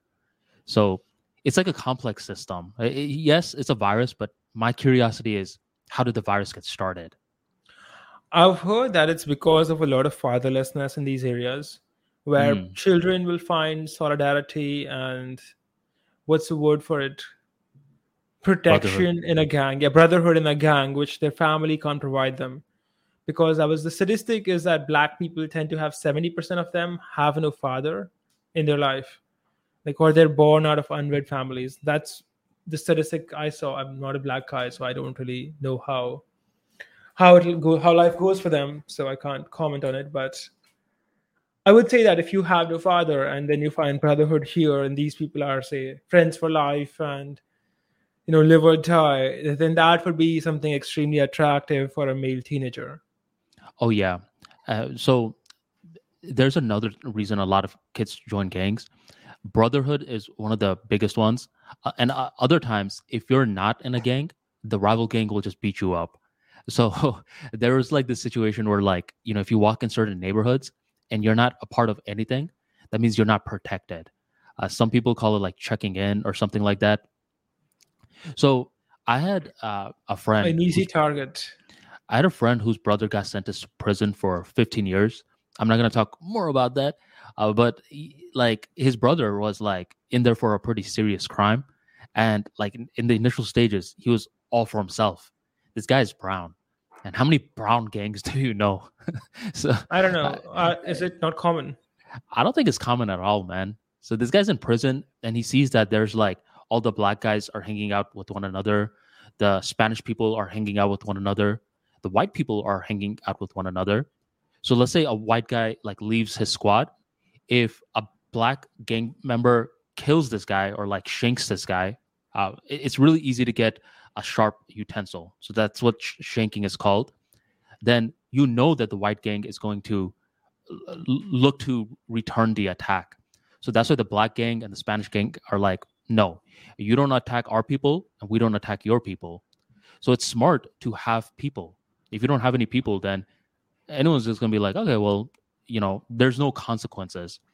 So apparently, uh, this brown guy that got sentenced to prison, let's just call him Derek. Uh, Derek. Come on, man. Come on. Try harder. Okay, okay. Uh, Raj. Raj. Uh, so, so Raj ends up getting picked up by the the Spanish people because they're like, uh, you kind of look like us. Um, so once he got picked up by the Spanish people, he was safe.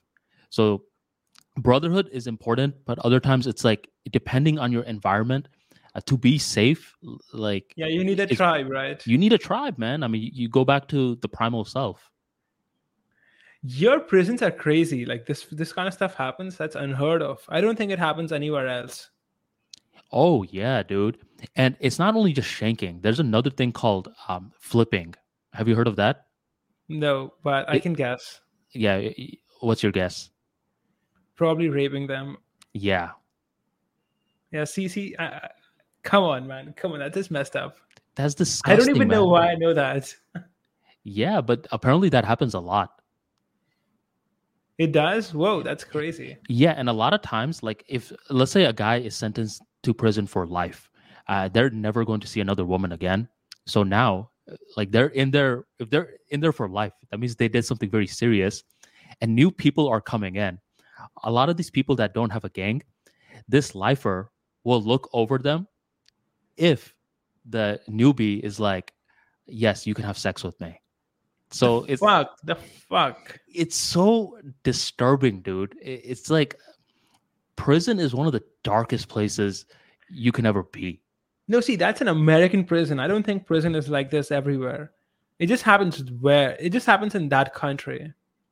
You'll be surprised, dude. I, I mean, when you're in prison for life, a lot of like these primal stuff comes out and it'll shock you. Sure, but this requires a certain amount of negligence or complicity on the prison guard's part. Yeah.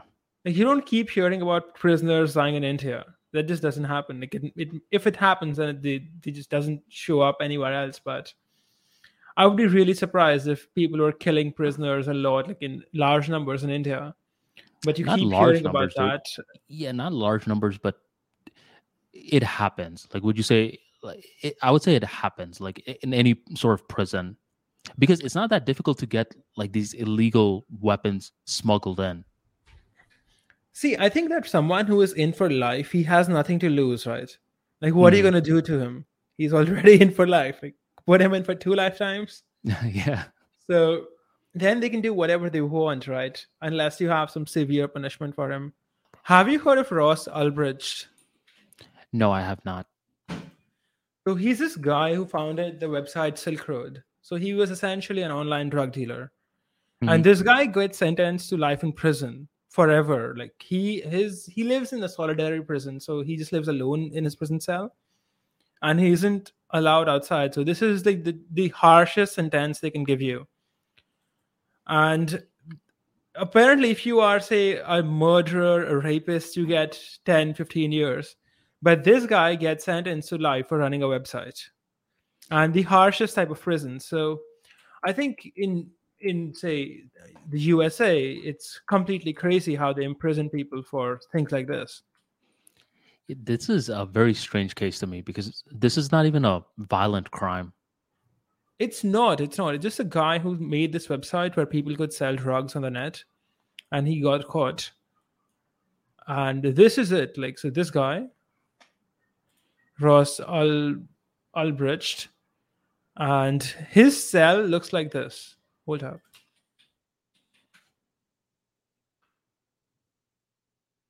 A prison cell.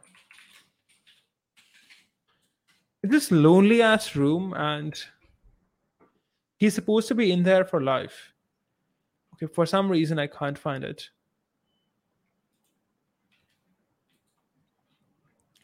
But his sentence is super, super long. It's like he's to be in for the rest of his life. So it's a double life sentence plus 40 years with no possibility of parole. That's crazy. That's that that's insane. overkill. Yeah, that's overkill for starting a website. This guy was like in his early 20s. So that's crazy. Oh, The in way his that 20s, these- not early, but 20s. Yeah, the way that these sentencing works is that they also factor in the tiered effects, like how much gang violence or killings were caused from the website, which I don't agree with. Like, if he is just here creating a website, I don't think he should be sentenced to prison for the same amount of time as someone who actually killed someone.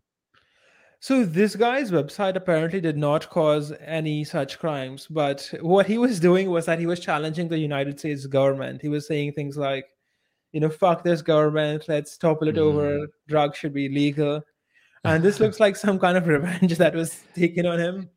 See, you could mess with a lot of people, but you don't mess with the government because th- then the government, what you would have initially been sentenced for, the government will triple that. Oh, this guy has a Twitter account. Interesting. you should follow him. The rare few people at Life Math Money will follow. Oh, I have more followers than him. That's crazy. You're a celebrity, bro. no, man, let's not get there. So you mentioned a few times that you know celebrities. Are there anything like like do you see them with security guards or is that even needed?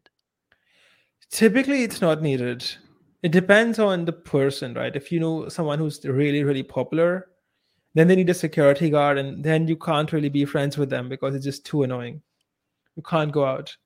But someone Mhm. who is say mildly popular, who is say people have heard of them, say they work in some show or something, then you do no, you can go out with them whenever you want. You'll just be bothered by people. I meet a lot of these types at my gym, so Hmm. Interesting. I mean, I don't particularly care, but they just tend to be cool people who like having fun. So good to know. Yeah, I mean, a lot of these people also get stalkers. Like if you're a woman and you're very like attractive, you're well known, you're gonna have some stalkers, man. And some of these stalkers are creepy, where they'll be like, "I'm watching you," and to prove that I'm watching you, I'm going to turn off and on your TV right now, and they're doing that. So a lot of these stalkers are like very good with technology, so they're like over here infiltrating these people's lives. And when you have a stalker on you, every now and then you have to get the FBI involved. And the FBI will be like, you live your life how you normally live your life. Uh, so we don't want the stalker to know that they're being um, uh, they're being watched by Sought for, yeah, they they're being look you know looked for. Yeah, some of these stalker cases can go up to like two to three years. So your life for two to three years is in that level of uncertainty. Have you ever had a stalker? Yeah, dude. So I actually had this weird stalker in my freshman year, and everyone thought it was funny. Uh, but uh, like my freshman friends, or like it was this girl uh, who, man, this was a weird story, man. Uh, her her name was like Alexandra, and we um we were in the same dorm together, and I remember like we were also in the same class, so we were over here um tutoring each other, and one day uh, she like found out where I lived, like which room exactly I was in. So she wanted to like hang out. Like I didn't really find her attractive like that, but I guess she found me attractive. Like she wanted to go on dates. And I'm like, nah, nah, I'm good. And one time, dude, like I'm over here sleeping and I wake up and she's in my fucking room. What? That's crazy. Yeah, she's like, hey, I was just waiting for you to wake up. I was like, what the heck? How are you in my room? And she didn't say it, man, but um, there were different places where I'd go by myself or with friends, and she's there. And I'm like to like my buddies, I'm like, yo, man, I think this chick is actually stalking me. And they're like, oh, the, you, you're the man, bro. I'm like, oh, man, I, I, I think she's crazy, dude. it, uh, I don't know what happened with her. Like eventually she ended up moving out that freshman year, but this was spooky, man. Like this was also around the time where like the Jodi Arias girl, have you ever heard of her? no, I have not. Let me see. Let me get her actual name.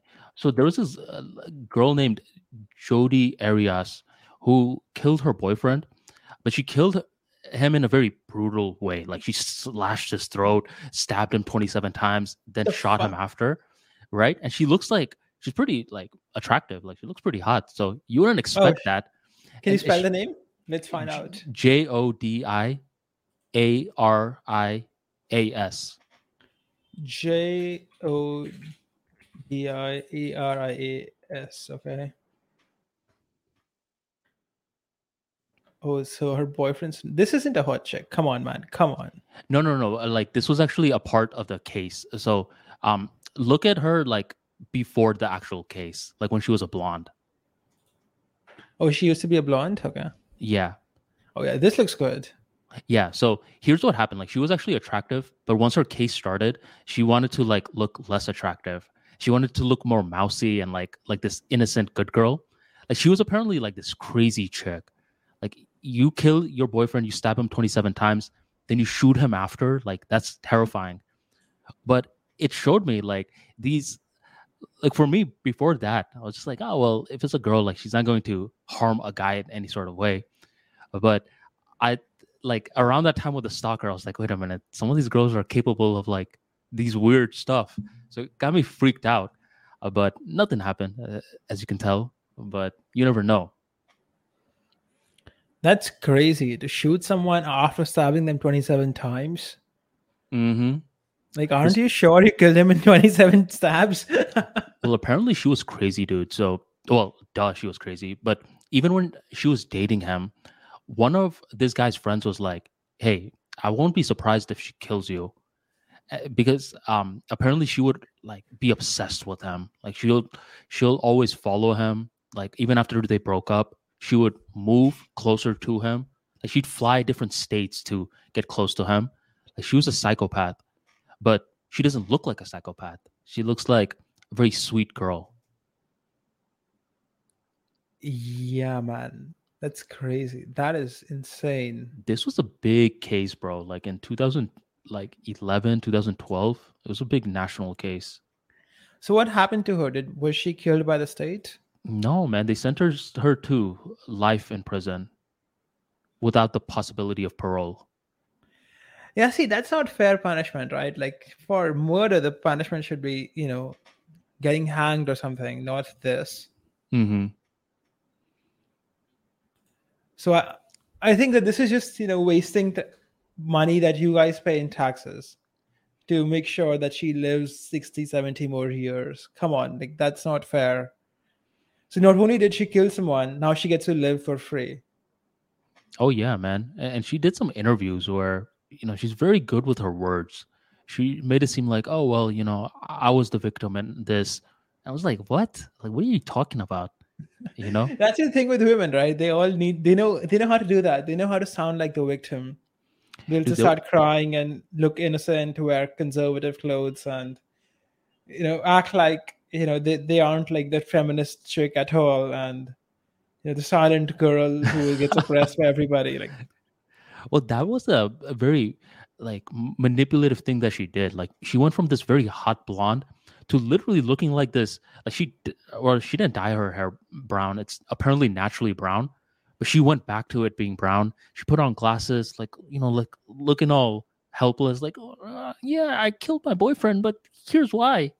And that sort of stuff, harsh, can actually influence the perception of the jury because the jury they're just average human beings with personal biases they could be fooled and all of that stuff so so yeah i mean she was very very strategic in her way of thinking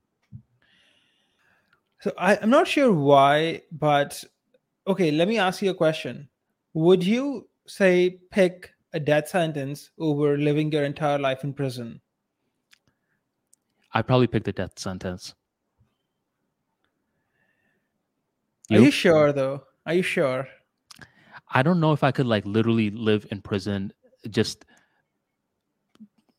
whatever i got into prison for it must have like it must slowly kill my soul so it's like my life is pretty much over Uh, let's say that let's say you didn't do anything wrong okay let's ignore that aspect of it let's say that it was a false accusation and they c- th- somehow convinced the court of it and Oh, you yeah. have been given the choice okay can you either live in prison or die then I'll live in prison because I've seen a lot of these cases where they reopen the case and you know you're deemed innocent. that's not a possibility. Let, let's assume that that's what- that can't happen.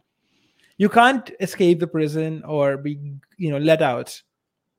You have the option of staying alive in a cage forever. You'll be looked after. You'll be given food etc you won't be raped in prison let's say. You know let's say that you're not in an american prison. You're in a prison in a different country Okay. right? they're not gonna rape you okay, well, all the extra stuff is not happening. Go ahead, entertain that. Yes, I'll, I'll still stay in the cage. no death for you no, I'm talking about one of those things where it's like, you know, you're in like the the crimey stuff. You did something bad. It's like, bro, you might as well just die at that point. Like, if, if it's that bad, like, do you believe in the death penalty? I believe in the death penalty because you know in in some cases it's the only justice possible, right? Like there was this one guy, his name is Ajmal Kasab, Mhm. and this this motherfucker he he comes with this gun from Pakistan, and he kills like hundreds of people in Mumbai. Like he goes to these hotels and he's essentially a terrorist, and this entire terrorist group they kill hundreds of people. They shoot up the police stations, sorry, the the train stations, the hotels, and everything, and hundreds of people are killed and I mean, there there is no fair thing you can do to him except kill him.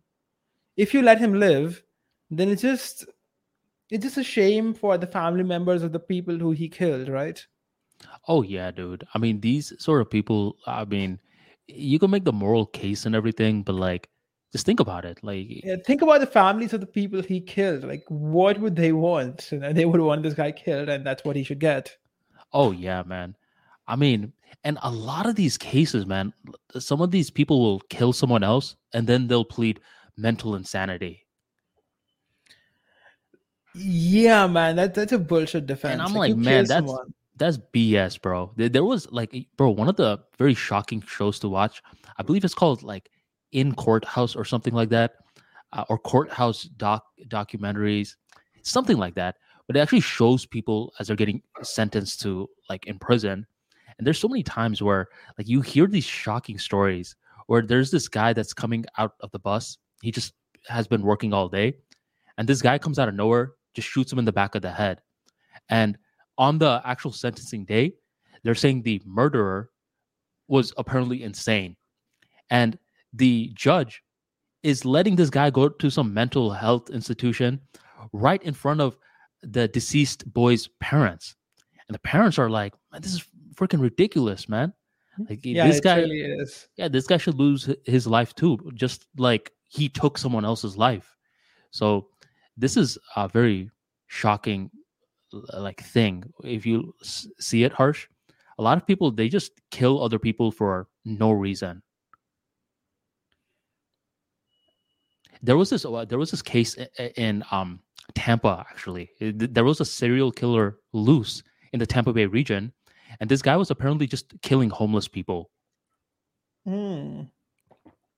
He didn't know the the easy targets. people. The easy targets. Yeah, but apparently this guy was like a realtor. Like he was a pretty well established realtor. and he's a serial killer, man. It's like you can no never tell. house. Do you want to be my customer? He's like, I have no money. I'm homeless. Okay, then no need to be here. Bro, Raising the price of the real estate around. oh, no. He's probably doing the opposite, man. Oh, Uh, he is right. Like if you take out the homeless people, the value of the houses go up. oh, you're right. Maybe that's why. So it's probably for no reason. Like that's why he was doing it. Like you know, if I kill two homeless people, it will make all the homeless people, you know, get afraid and run away. Mhm. Maybe the value of the houses would go up. I'm just guessing. I don't know. No, But you're go ahead. well with serial killers harsh they're very they're very charming a lot of times like if you've ever heard of btk or uh, there was this one white uh, serial killer uh, played by zac efron in the movie let me let me find him out do you know him I have no idea. I don't know any serial killers. I never looked into it. ted bundy uh, so uh, ted bundy uh, was this like if you look at him like even when he was being sentenced with crimes like for killing a lot of people he had groupies you know what a groupie is Someone who wants to have sex with you. yeah so he killed all these women but there were like a lot of women that were like whoa he's hot so he was getting he was getting mainstream exposure and i believe there was a period where he was representing himself in court and he's very charming, like blue eyes, like he was like over here flirting with some of the judges. So he he killed all these people, but people were like, "This guy really? No, look at him! Like he couldn't have killed anyone." So a lot of um, serial killers are very very charming, and they seem just like a normal person. That's freaky, man. That's freaky. Mm-hmm. Serial killer, and you have these chicks who want to have sex with him. Like, come on, come on, girls, come on. Dude, he had a fan club, man. Serial killer. See, that's the thing about women, right? Like, they they their sense of morality is completely different from our sense of morality. Um, go ahead, uh, expand. In the sense that for a lot of women, if you say I have been to jail, it's very hot to them. As opposed to if you tell a guy that you've been to jail, he's like, oh, okay, I should be careful of this guy. Something must be wrong with him. I need to stay away from this dude. For what? Have you ever had someone? Um, do you know anyone that's been to jail or prison? I know someone, but it was. I, I know a couple of people who went to jail, but it wasn't for, say, a physical crime. It was more like they scammed somebody. Hmm. Like it was a bank, and they kind of had they did something with that bank. This was before, like I, I know this guy now. I I didn't know him back in the day when he actually did it. This was before I was born, and I think it was something like um, they took they they signed something which allowed this bank to give a massive loan to somebody, but that loan was never recovered. And these guys signed a document that kind of said that okay, this guy is going to pay the loan back and they're financially capable, etc., etc. So they kind of certified the loan documents, but it was all fake. Oh, fraud. Yeah, it was fraud. Yeah, so that's what they went into prison for, not for like killing somebody. Okay. I, I feel as though, I mean, I may be wrong, Harsh, but India, I mean, I don't really see a serial killer emerging from India uh, for some reason. Um, it, it seems like there's more, like, there's like certain crimes that are acceptable, but like there's certain crimes that like you guys can't even fathom. See, India is a very conservative society in many ways, with where people are generally content and everybody knows everybody. So it's unlikely to have a serial killer here. In Western societies, it's more people are more isolated, right? And when you are more isolated, you have things like this where people go crazy. Yeah, I could definitely see that. I'm, googling if there has been an India Indian serial killer before. I'm seeing a name, but I don't know if he's actually from India or if he was born there and he came to the U.S. No, it says he's Indian. His name is M. Jaishankar uh, named Psycho Shankar. Wow, what a creative nickname. Was an Indian criminal, sexual predator, and serial killer, notorious for a series of rapes and murders during 2008 to 2011. So it may happen, but yeah, I mean, I do agree with you where I believe due to the family unit, you don't really have time to like, you know, be by yourself too much and like stew on these negative thoughts. Because to be a serial killer and not be caught for years harsh it it shows a certain level of intellect as well where you're not just one of these brutes that's just randomly killing people you're very mindful of the steps that you take. Um, there's actually this new uh, netflix series that's coming out uh, it's based on peter dahmer um, peter dahmer that's the name. And so I'm, I'm looking at pictures of people who are serial killers in India, and damn, okay, I wasn't aware that they were they existed here. Oh, do they exist? Probably some of them, at least. Like we have a huge population, right? So it's very likely that they do. In fact, I am aware of, say, I have a few friends who used to live in slums, or who who still live in slums. And back in the day, say 20 years ago, in these slums, if you would go at night, they would just kill you. They would take your wallet and your watch and your phone, and they would cut you up and throw you in the gutter. Hmm. And he was telling me that this doesn't happen nowadays, right? Nowadays it doesn't happen, but back in those days, you couldn't cross a slum at night. They would just kill you. Interesting. So you guys have your version of gangs as well. Not exactly gangs. I mean, you do have gangs, but this is more like an opportunistic crime where there, there's no consequence, right? Like you live in a slum, let's say. There's like a million other people who live in the slum. It's extremely crowded.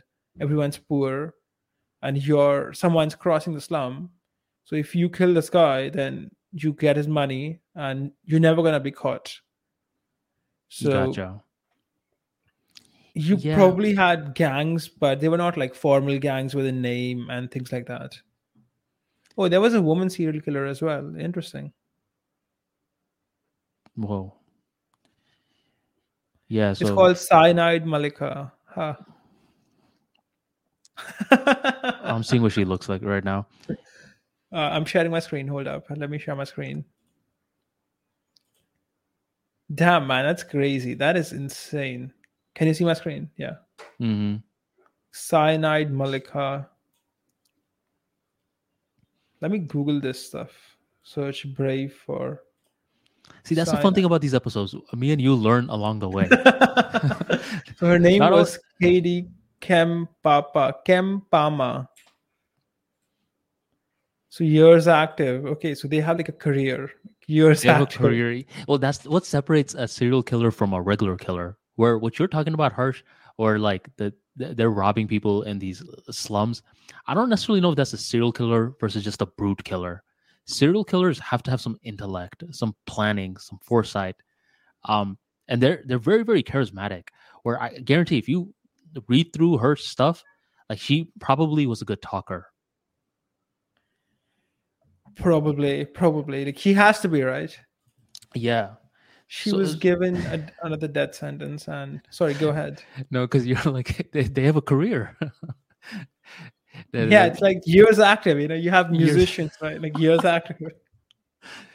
which is not funny by the way but it's just like that's how they probably perceive it because they have this ordinary life a lot of them have a family they have kids they're apparently like great fathers too but behind the scenes they have that dark side where they view that as their real like life btk was uh, the most famous one uh, that i heard of and they just couldn't catch the guy btk BTK. it stands for bound, torture, and kill. And he looks just like a regular guy. And when he was being sentenced, harsh. Oh, bind, torture, killed. Okay. No, no, I, I guess they made. Uh, no, that's not the guy. Just go on Google and type it in. Uh, BTK, right? BTK. Go on. Dennis something. Okay. Uh, BTK serial killer. Dennis Rader. Dennis Rader. Rader. Okay. Oh man, this guy looks like you know someone who's not normal.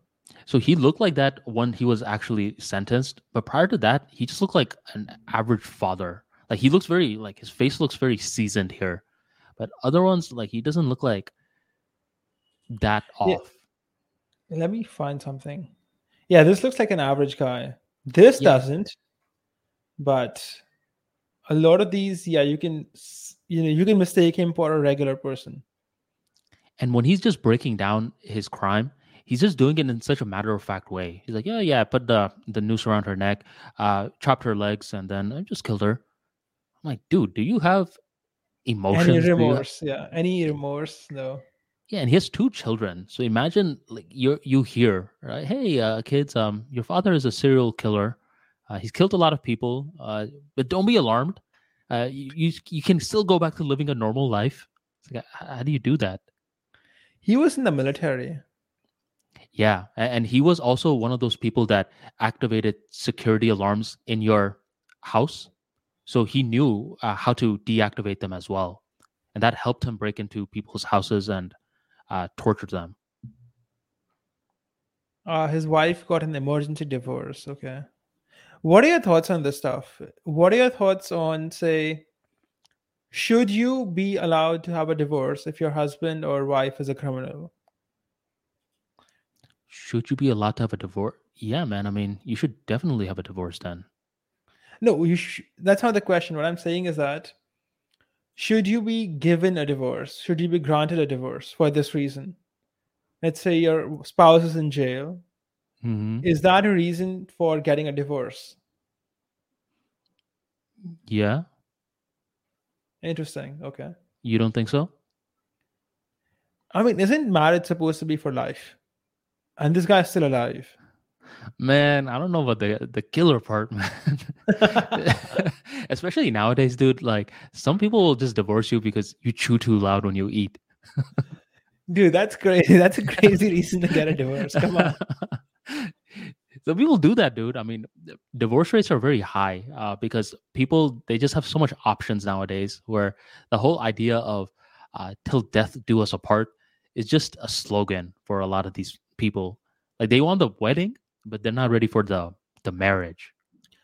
I think for a lot of these countries nowadays, it doesn't make sense to have the concept of marriage in the first place because it's become so diluted that the, the concept of marriage just doesn't exist anymore. Especially if you can divorce over anything, then how is a marriage different from, say, you know, a long-term relationship? It's not, right? hmm marriage is something that only makes sense if the concept itself is preserved and it's till death do us part or in some extreme circumstance you are allowed to divorce but if you can get a divorce over anything and that's what everybody is doing then why do you even have this That's true. I, I I wonder what the future solution is going to be, or if there is. You know how anytime uh, like markets go super on one side, eventually it corrects. I wonder if there's going to be any form of correction that happens. i really really hope that polygamy comes back Polygamy. polygamy i'll have like 20 wives that would be amazing That's still very common in Africa, from what I've heard. yeah but i don't want african wives man come on No, not uh, like just the concept of poly- polygamy. Where like I had this African roommate who said like when his dad went to Africa to like revisit his roots, he came back with like three wives, and he sprung it on his uh, initial wife. The initial wife was like, "I didn't sign up for this. You could barely give me attention. Now you want you want me to share your attention with three other people?" And Damn, I want to see his wives, the, the three extra wives. Yeah, I don't know why. I have a very stereotypical look in my head when I see, you know, when someone mentions something about Africa, I tend to imagine some tribe. And I, I'm not sure this isn't the right view, of course, you know. Factually, they're like regular people, right? But for mm. some weird reason, when someone says Africa, the thing that comes in my head is like there's a jungle and you have this tribe of people who are like barely clothed. I think everyone has that for thing places that they've never been before, right? Or they, they have this like this mental map uh, of what they've heard probably from others or from the media. And then like the once they go, like when I think of Egypt, I just picture pyramids, and um, apparently it's like just a regular place. Like you, there's roads and all of that stuff. I just picture sand and pyramids, and that's it. Man, have you seen the pyramids? You'd be shocked by how they look like, especially what you can see from the pyramids. You'd be shocked. Have you have you seen the pyramids? I mean, I've seen like pictures of it. I've never been there. Okay, so the pyramids are not in the middle of nowhere. Okay, this is. I'm gonna share my screen again.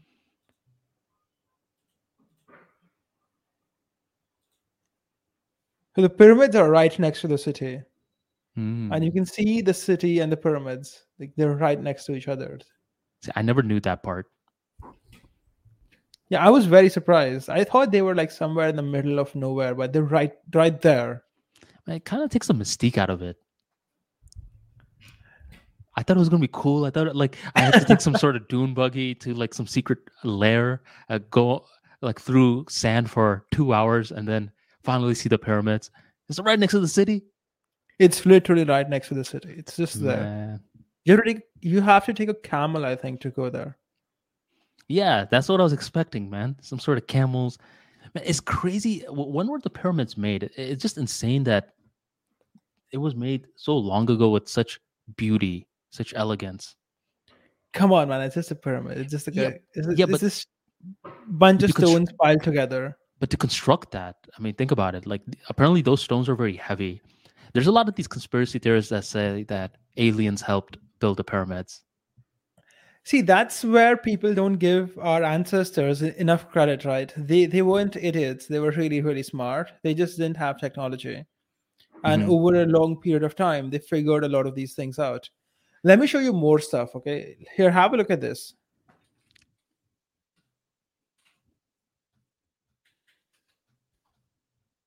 Do you see this stuff? Mm-hmm. This is called an aqueduct, and it's used to transport water to, say, these old Roman cities and what have you. And after Rome fell, people just lost, you know, they just forgot these things. They forgot how to build these things.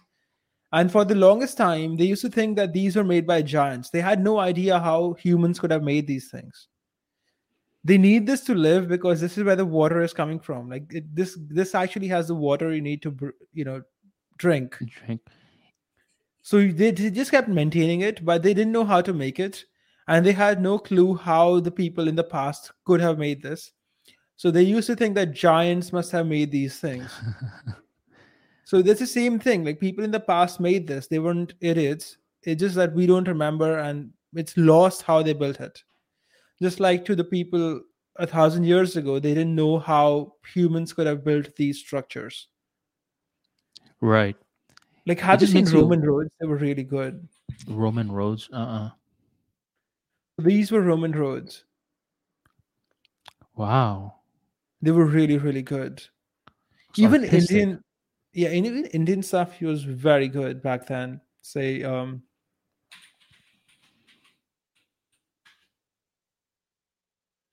so this is an old civilization in India called Harappan civilization, and they had drainage systems and everything, and their city was very well planned. Wow. and the only reason they this kind of like stopped happening here because the the the river they used to drink from it vanished so people had to leave Gotcha. there was also the indus valley civilization where india gets its name its name from Now those look amazing. What, what I'm looking at, it just makes you think, man. uh, Like we were capable of doing so much, even in the past, where there's, I mean, there were just different processes, but they were able to figure it out. yeah so this whole alien stuff that you were telling me is it's just something that people they've forgotten that our ancestors were intelligent they weren't morons Mm-hmm.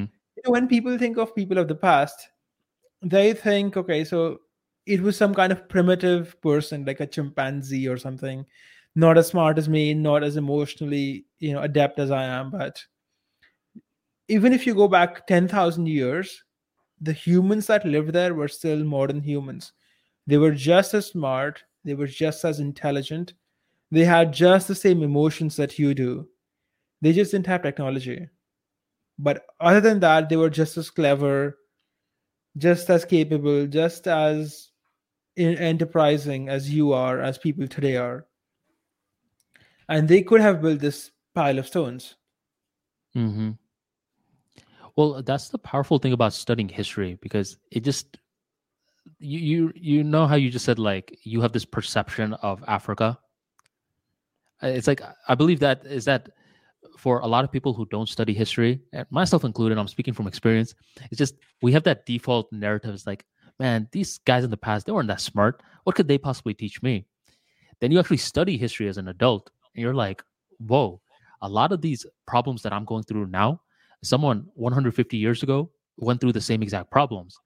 And it's from a different context, but it just proves that, yeah, I mean, they were very intelligent and they did feel emotions and such. Yeah so when i think of africa this is what i think of. And you know this is something so this is something i need to fix right? Because africa is not like this anymore. But like in my mind when someone says africa i'm okay so there's a black guy wearing his tribe robes and there's like mud huts in the back.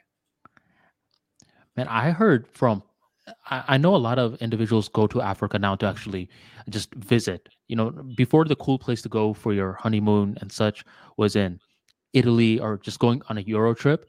But I do know people that are going to Africa nowadays and they're like, dude, they're very, very modern now.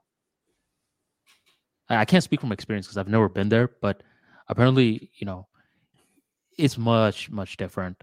Uh, these uh, groups that you're showing me, the Fuck tribe. this chick doing? What the hell is that? dude? I have no idea.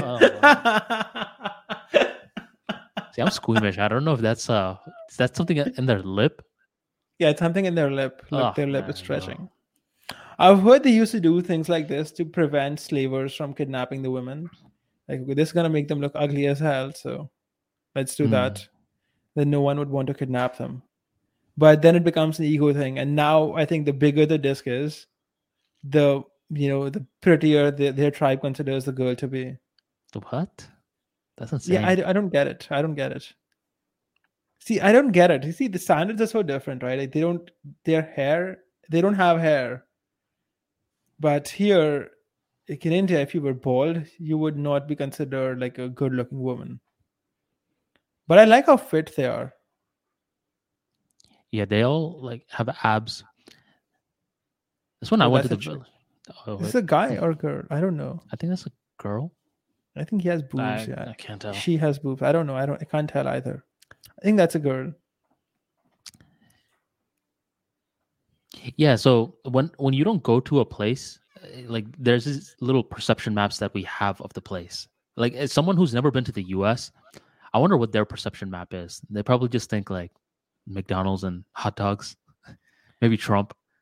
See, that's a perception map of people who've never been in the city because when I talk to people in my village who've never been in a city, that's what they think of the city. They're like, oh, y'all just eat pizzas and burgers all day, and that's why you're all fat. Like, No, that's not true, but okay.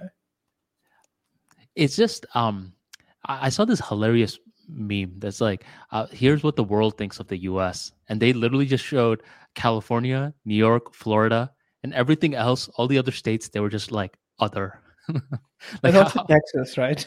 yeah, how, how often do you hear of Idaho or Utah, Kansas? See, I've heard of Utah, but apparently in uh in the sense that they kind of marry their cousins, or like they have polygamy in Utah. Probably. I had a manager who got stationed in Utah for a while, and he was telling me about his experience there. Where like uh, he had a daughter, and th- they said that if the manager wanted to stay in the community, they needed to.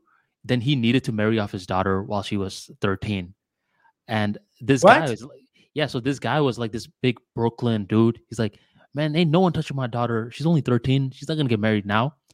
And then apparently, like a lot of these people in Utah were like, you know, giving him a hard time. They were just like, hey, uh, you're moving into our territory. You need to adjust to our cultures. And apparently in Utah, like it's very, very different from other parts of the city where everyone just knows each other. Right? You, you get married young. Uh, it's very old school. And um, 13 is too young though. it's it's too young and um eventually the manager got out but he was just telling me he had a very negative uh, opinion of utah after living there There's this one other place which has similar stuff like Alabama or something. that's where matt lives we should ask him some questions about that Yeah, I've heard they marry their cousins and sisters and brothers and things like that. certain parts probably do uh, i heard uh, there are certain parts that do I mean, I've not been to all the states in the US, so I can't confirm this, but even even in terms of us in the US, like we have perception maps of our own people. Like if I go to New York and I'll tell my cousins like, "Oh yeah, Florida like it's fun." They're like, "Weird stuff happens in Florida." Because anytime we get like national coverage of something, it- it's about like uh, like the zombie attack of like people taking bath salts and eating someone else's face. I'm like, no, no, no, trust me, Florida isn't like that. They're like, there's only alligators in Florida, and it's like that's their perception map. Where well, that's Australia. no, they think that in, in Florida too, because a lot of these videos will go viral. Harsh, where there's a crocodile that's just walking on a street. I'm like, trust me, guys, that doesn't happen all the time. They'll be like, you can't pay me to come to Florida. like they're so sold on the narrative that you, you can't even convince them otherwise at this point. Have you seen Australia? Have you been to Australia? I have cousins in Australia. I, I want to go. Uh, but I have that sort of mentality. I'm like, I hear you guys have snakes in the grocery store. yeah. Snakes and spiders. And they're like, no, no, no, no, we don't. I'm like, you can't pay me to go to Australia. Are you familiar with the Aborigines, like the native population of Australia? Mm-mm. They're the only people to have not invented the bow and arrow. Really? Yeah, so they're the only people who couldn't come up with a stupid bow and arrow. They were messing around with this stupid thing called a boomerang, which you, you it hits the thing hmm and then comes back. But it it doesn't pierce the skin of the animal. So I don't get it. How can they miss something as simple as a bow and arrow? But they're the only tribe of people who didn't get it. Did they at least get a sword or a dagger? I don't know. I don't know. But so I heard I heard Australia, like the main thing I just know about Australia is that a lot of prisoners from England were sentenced to Australia. And that's why a lot of Australian accents are like England accents. they're much harder to understand than an you know the the European accent, the UK accent. Mhm. They're more like they they are different. Yeah, but I I am aware that this was used like a, as a prison where they would just take all these prisoners on a ship Mhm. and put them in Australia. yeah. It's an There's- interesting country, though. It's an interesting country. Apparently a lot of Indians and Bengalis lived in Australia. I've heard of that. That uh, there's a lot of students there from Australia, from India. And- Apparently, a lot of Indians and Bengalis live in Singapore. Like whenever I thought of Singapore, I, I did not think that's a place that would house a lot of Desi people. But I had this client who's just like, who's like straight up Indian, uh, and I was like, uh, "So what's it like there? Like, do you have to learn a new language?" He's like, "Yeah, you can learn the new language, but there's a lot of Indians here. That's how I met my wife." I was like, "For real, Harsh? Me and you are taking over, man. we're taking all over the world." with the virus. Anyways, we got some questions uh, uh, from uh, before we wrap up. Um, you ready, Harsh? Of course, go ahead. Okay, so Bring the them first- at me. yeah. So the first one is uh, a pretty uh, funny question. So, so what are your guys' thoughts on people's having fetishes? Like, what are your opinions of them? I've read really crazy stories about some of the things they like. Do you think it's okay, or they should improve themselves and control their desires? Yeah, just want to hear your thoughts on the subject. It depends on the fetish, right? If it's something normal, like you know, some guy likes boobs or you know is into say girls who wear high heels, then that's okay. I mean, people can do what they want, but some fetishes are weird. Well, I think fetish by, by definition means something weird. If it's like Oh, it boobs, I, yeah, I don't think if, it, if it's boobs, I don't think that's a fetish. I think that's just a heterosexual male. No, I mean, like something like high heels or short skirts. Would that be a fetish? Because I would say that's normal. Let me actually Google it because so a fetish is described as a form of sexual desire in which gratification is linked to an abnormal degree to a particular object, item of clothing, part of the body, etc. Yeah, so boobs would be a fetish, which which kind of like makes sense. But there are some weird fetishes which I don't get. Like apparently there's one with feet. Like I know this girl who has a feet fetish and she would ask me for pictures of my feet. And I was like, whoa, okay. What? I've heard it the other way around, but not. They were asking for your feet. I have good feet. I have like strong calves. So oh, Okay. she would ask me for pics of my feet. And at first I'm like, okay, but Did you It's ask for the back? no. Not yet. but it's something that is i would say slightly off-putting or weird i don't know i mean it's i would say it's quirky like it's not something i would find disgusting like if some girl wants pictures of feet i'm like okay man there i'll send you some pics it's fine yeah. but it's not something where i would say i'm not disgusted by it of course but Yeah. you know if you have a weird fetish like you want to suck my toes or something like come on that's disgusting Oh yeah, dude. Like when I've been hearing about fetishes, like that's what I picture. Like a lot of the the weird stuff. And that's that's always been my understanding. Like fetish is something that is like abnormal. Where like if you ever watch like some of these podcasts and like a sex worker comes in, they'll talk about their clientele. And some of their clientele are wealthy CEOs. They have a lot of power in their life, uh, but in their personal life, they have too much power. So they seek the sex workers to have power taken away from them. So they'll come to these sex workers and it's like, dominate me, like hit me, spank me, kick my balls or something. Uh, uh, and it's, it's like it, there's actually phrasing for this. It's called a sub and a dom. Uh, so they want to be dominated. So that's the kind of stuff with fetishes that I get. I'm like, man, some of the stuff is weird. That's and, freaky. That's freaky. Yeah, dude. And uh, um, so I'll, I'll, tell you about a funny fetish I had. Um, I think like nowadays it's not a big deal, but when I was a kid, like when I was like 16 or 17, uh, like you know, like this is when like boys are talking about girls. So we're all getting around, the other boys in the lunch table are like, oh, "What do you guys like on the girls?" And some people would be like, "Yeah, the boobs," and some people would be like, "Um, oh, I, I like a very pretty face, nice teeth." And I'm pretty quiet at this point, uh, you know. And this is, uh, I'm like thinking if I should say it, and they're like, "Well, what about you, man? Like, what do you like?" And I'm like, "I love girls that drive." and they start they were like curious they're like drive oh like a, a, motorcycle right where they're arching their back they look very hot or that's what you're talking about right i'm like no uh like where they drive a car they're like drive a car bro everyone drives a car so for me i didn't know why but like let's say a girl was like a seven and when you're 16 in the US, uh, like that's when you can start driving. But I was 15 at the time. I was always a year younger than my classmates. So something about driving, like I always thought that was cool. I used to like bother my dad. I'm like, Dad, uh, can you teach me how to drive? Can I get my driver's license? Um, so as a kid, like whenever I saw like these girls, rather than taking the school bus, uh, they were like you know bringing their car. They were leaving whenever they wanted to. Like I thought there was something cool about it and it was just something that I found cool. So a lot of the guys are like, "What? Like th- th- that's weird, bro." So I guess technically that falls within the definition of a fetish.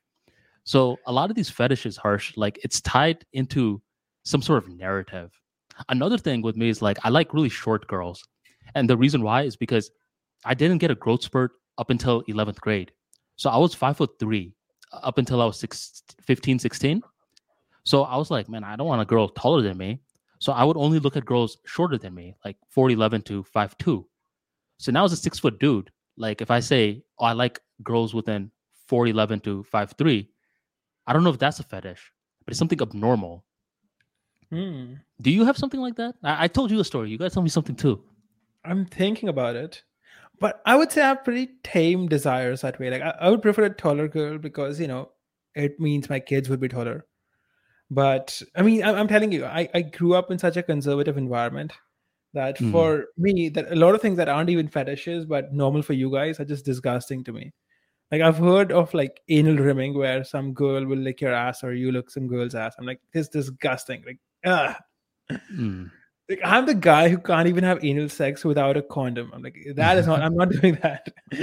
Poop comes out of there. My dick is okay, so the fetish topic is like, well, I guess you just proved that there's a certain level of subjectivity to it. Where some people that are probably listening to this, like, well, uh, everyone likes uh, girls uh, like their feet, right? Or some people are just like, what? Like that, that's like the last thing I look at. So I mean, see, I like the entire thing. Like I like girls in general, mm-hmm. and I prefer girls with say firmer boobs and you know long necks and you know good set of teeth good looking fair skin you know the general stuff but I, I don't think i'm excessively i don't think i particularly care about any one thing i do like women who have a more traditional more innocent look than say you know someone who looks extremely modern and has too much makeup mm. i'm pretty tame in this thing i think i'm telling you i I, I don't even get how people put their dick in a girl's ass without a condom. Like, like you know what other stuff comes out of that stuff, right? Like, yeah. Um, there's this uh famous prankster girl. I forgot her name. I, I like saw her a few times. Like she said she's uh, releasing an OnlyFans. So uh, people, her friends were like, "Whoa, you're releasing an OnlyFans? We can't wait." But she only um uh, posts pictures of her feet and she apparently makes twelve thousand dollars a month. Just nice. pictures of her feet, man. So there's a huge market of dudes that love that sort of stuff.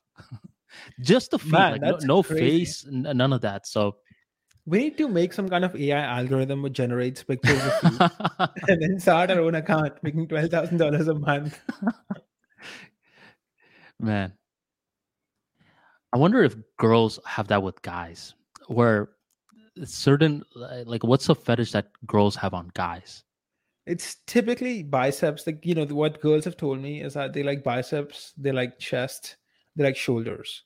But uh, dude, uh, that's why we have to like I have to ask that initial guy uh, who asked the question like, what's the definition of fetish? Because I would expect every girl to like, you know, that's the standard measurement.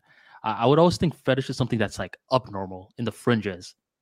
Um, so this one girl said that she was a sapiosexual, which was like attracted to intelligence. Hmm. But mm. if you go on Tinder or something, every girl seems to claim it. it just means that she's a whore. That's the politically correct answer. Yeah, that's a politically correct version of saying I sleep with whoever, but I don't know. Well, the girl that you were talking about who was asking for your feet, I guess girls probably have that fetish too. Yeah, I'm not fully confident if she just does it for fun or if she's actually into it. Or like she's teasing you. Yeah, I tease her sometimes. I'm like, okay, I'll send you some. If you do this, I'll give you a feet pic. yeah, no, I'm just pulling up the other questions, but that, that that is a very interesting subject. Um, let me think real quick. Do you have any other thoughts on the subject before I bring up the? no, I'm question? done with the subject. It's a yeah, yeah. Uh, let's move on. Um, so the next one is as I see you both occasionally discuss celebrities, I want a discussion on Sushant Singh Rajput. Would be really interesting to see Harsh and Arman contrasting opinions and debates on this celebrity, as this person was international Olympiad winner in physics, but still chose acting, as Harsh thinks actors are jokers. I've heard of this name but I don't know anything about him. I think he either died or committed suicide or was murdered or something. Because for a while that he was all over the media thing, but I I don't know anything about him. I don't know what he looks like. I don't know what movies he made, so I can't comment on him. Whoa, um, I didn't recognize the name, but I recognize the face. Uh, I'm pretty sure I've seen a few of his movies before, and you know, my opinion on this is pretty you know stagnant. Uh, I, I do think there takes a certain level of craft to um, do acting to construct a personality out of thin air. Um, so uh, to answer the gentleman's question, I would say, uh, I mean, I would say this is uh, talented. I mean, if you're also capable of doing physics, uh, that means you're showing proficiency in left brain, right brain. Um, you're creative, you're artistic. I, I think that's what makes a whole whole dude.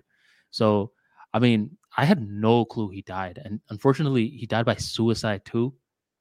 At 34. No, it's disputed. It was disputed. Where it was disputed. Uh, just I'm just reading Wikipedia.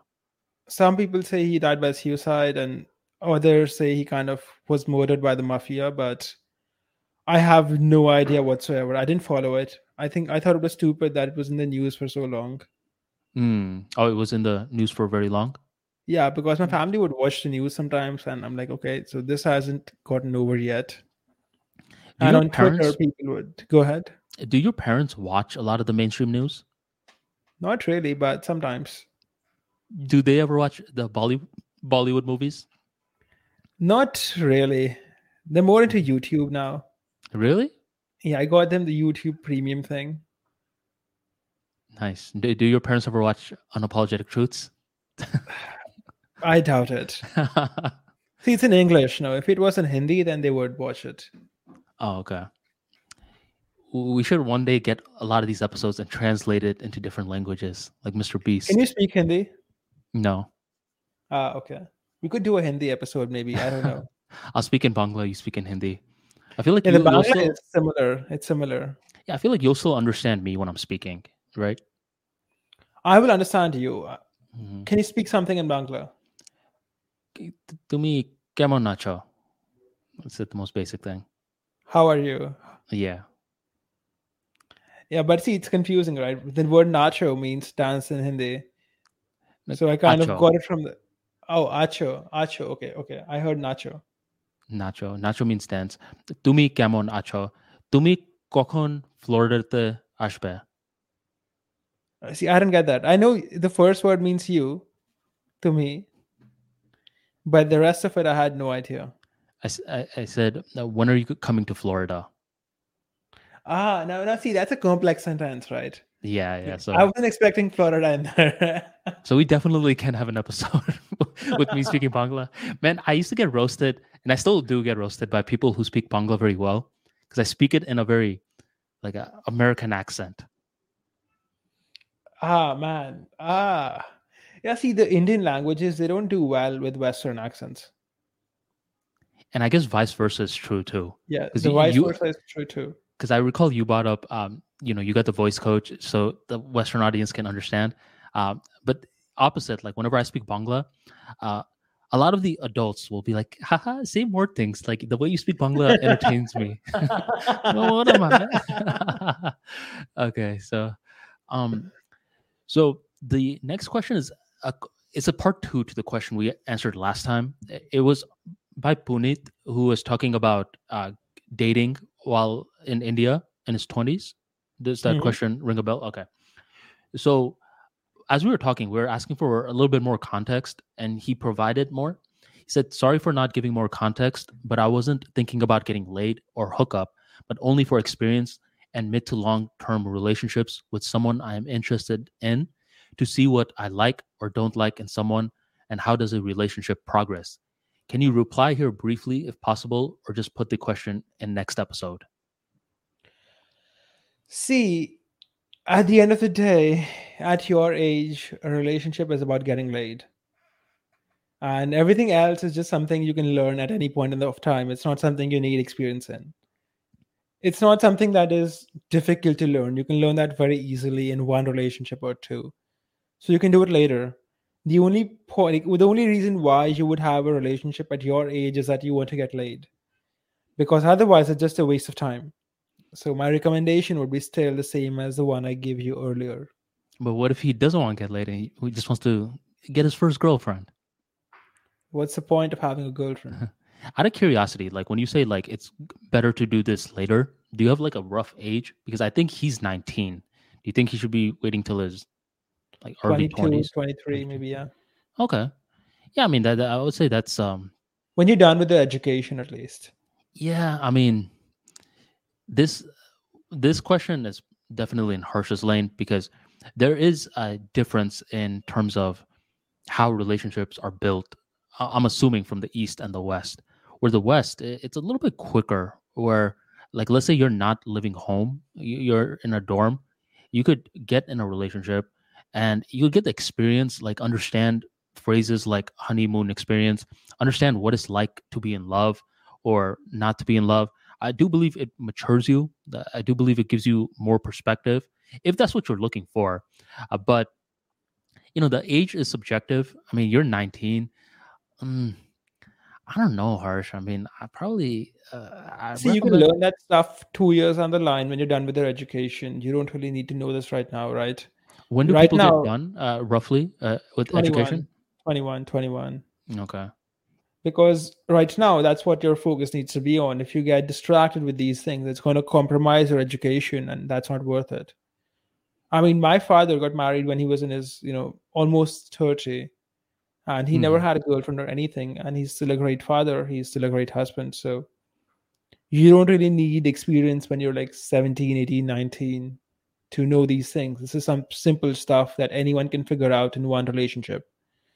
Hmm. And it's not some groundbreaking reality that you will discover what's likely to happen is that you're going to fall in love or have a breakup and it's going to affect you and your education which is going to cost you for the rest of your life good um let us know if we answered your guys' questions if you guys want more follow-up or if you guys have any questions uh, be sure to post it in the comment section right down below we'll bring it up in the next episode and there was this one guy who had a question about my startup right I don't want to talk about it because it's gonna get me doxxed slightly. So we're gonna ignore that question, unfortunately. But I, I can answer certain parts of it if you want to ask me the question. Sure. Uh, so let me just pull it up. So Harsh, can you tell us more about your SaaS business? Like, how did you get the idea? How is it doing in terms of MRR? Also, how do you find your potential customers, and how do you reach out and pitch to them? I know it's a slightly loaded question, but I'm really curious. I want to learn about it. See, I wouldn't get get too much into the business because I don't want to dox myself. But the way we get clients is by cold email. That's it. That's all the answers I'm willing to give right now. How did you learn cold email? You just self-taught or course? We have a co-founder who is into marketing. Okay. So she really knows her cold email stuff. That's how I learned cold email was from her. And you don't have to answer if you don't want to, but would you say cold email is dead or is still doing good? It does amazingly well. It does really, really well. I mean, our emails are not completely cold. We personalize some lines of it, but it's it's free and it brings so much money in. So it's not dead by a long shot rough percentage of how many people you hit up and how much you get a lead? Or how much it really depends on the list you're emailing, right? Or um, how much you personalize the email. But you know, if you can send out a thousand emails in a day and get like five, six customers easily. Mm-hmm. So it pays really well for something that's free. Yeah. Is this your first ever time experimenting with cold email, or did you have experience based off of your other businesses? Purely cold mass market email. This would be my first time. Interesting. Cool. I think you answered a good amount of Surya's question. Yeah, I so, hope that helps him, man. I don't want to dox myself over something, so unfortunately, I will not be going into the details of it. Nice. Well, this was a very fun episode. I mean, if you guys have any other questions, uh, be sure to bring it up um, and post it. We'll read it off and we'll bring it up in the next episode. Yeah, guys, have a good day and we'll see you guys in two weeks. Take care.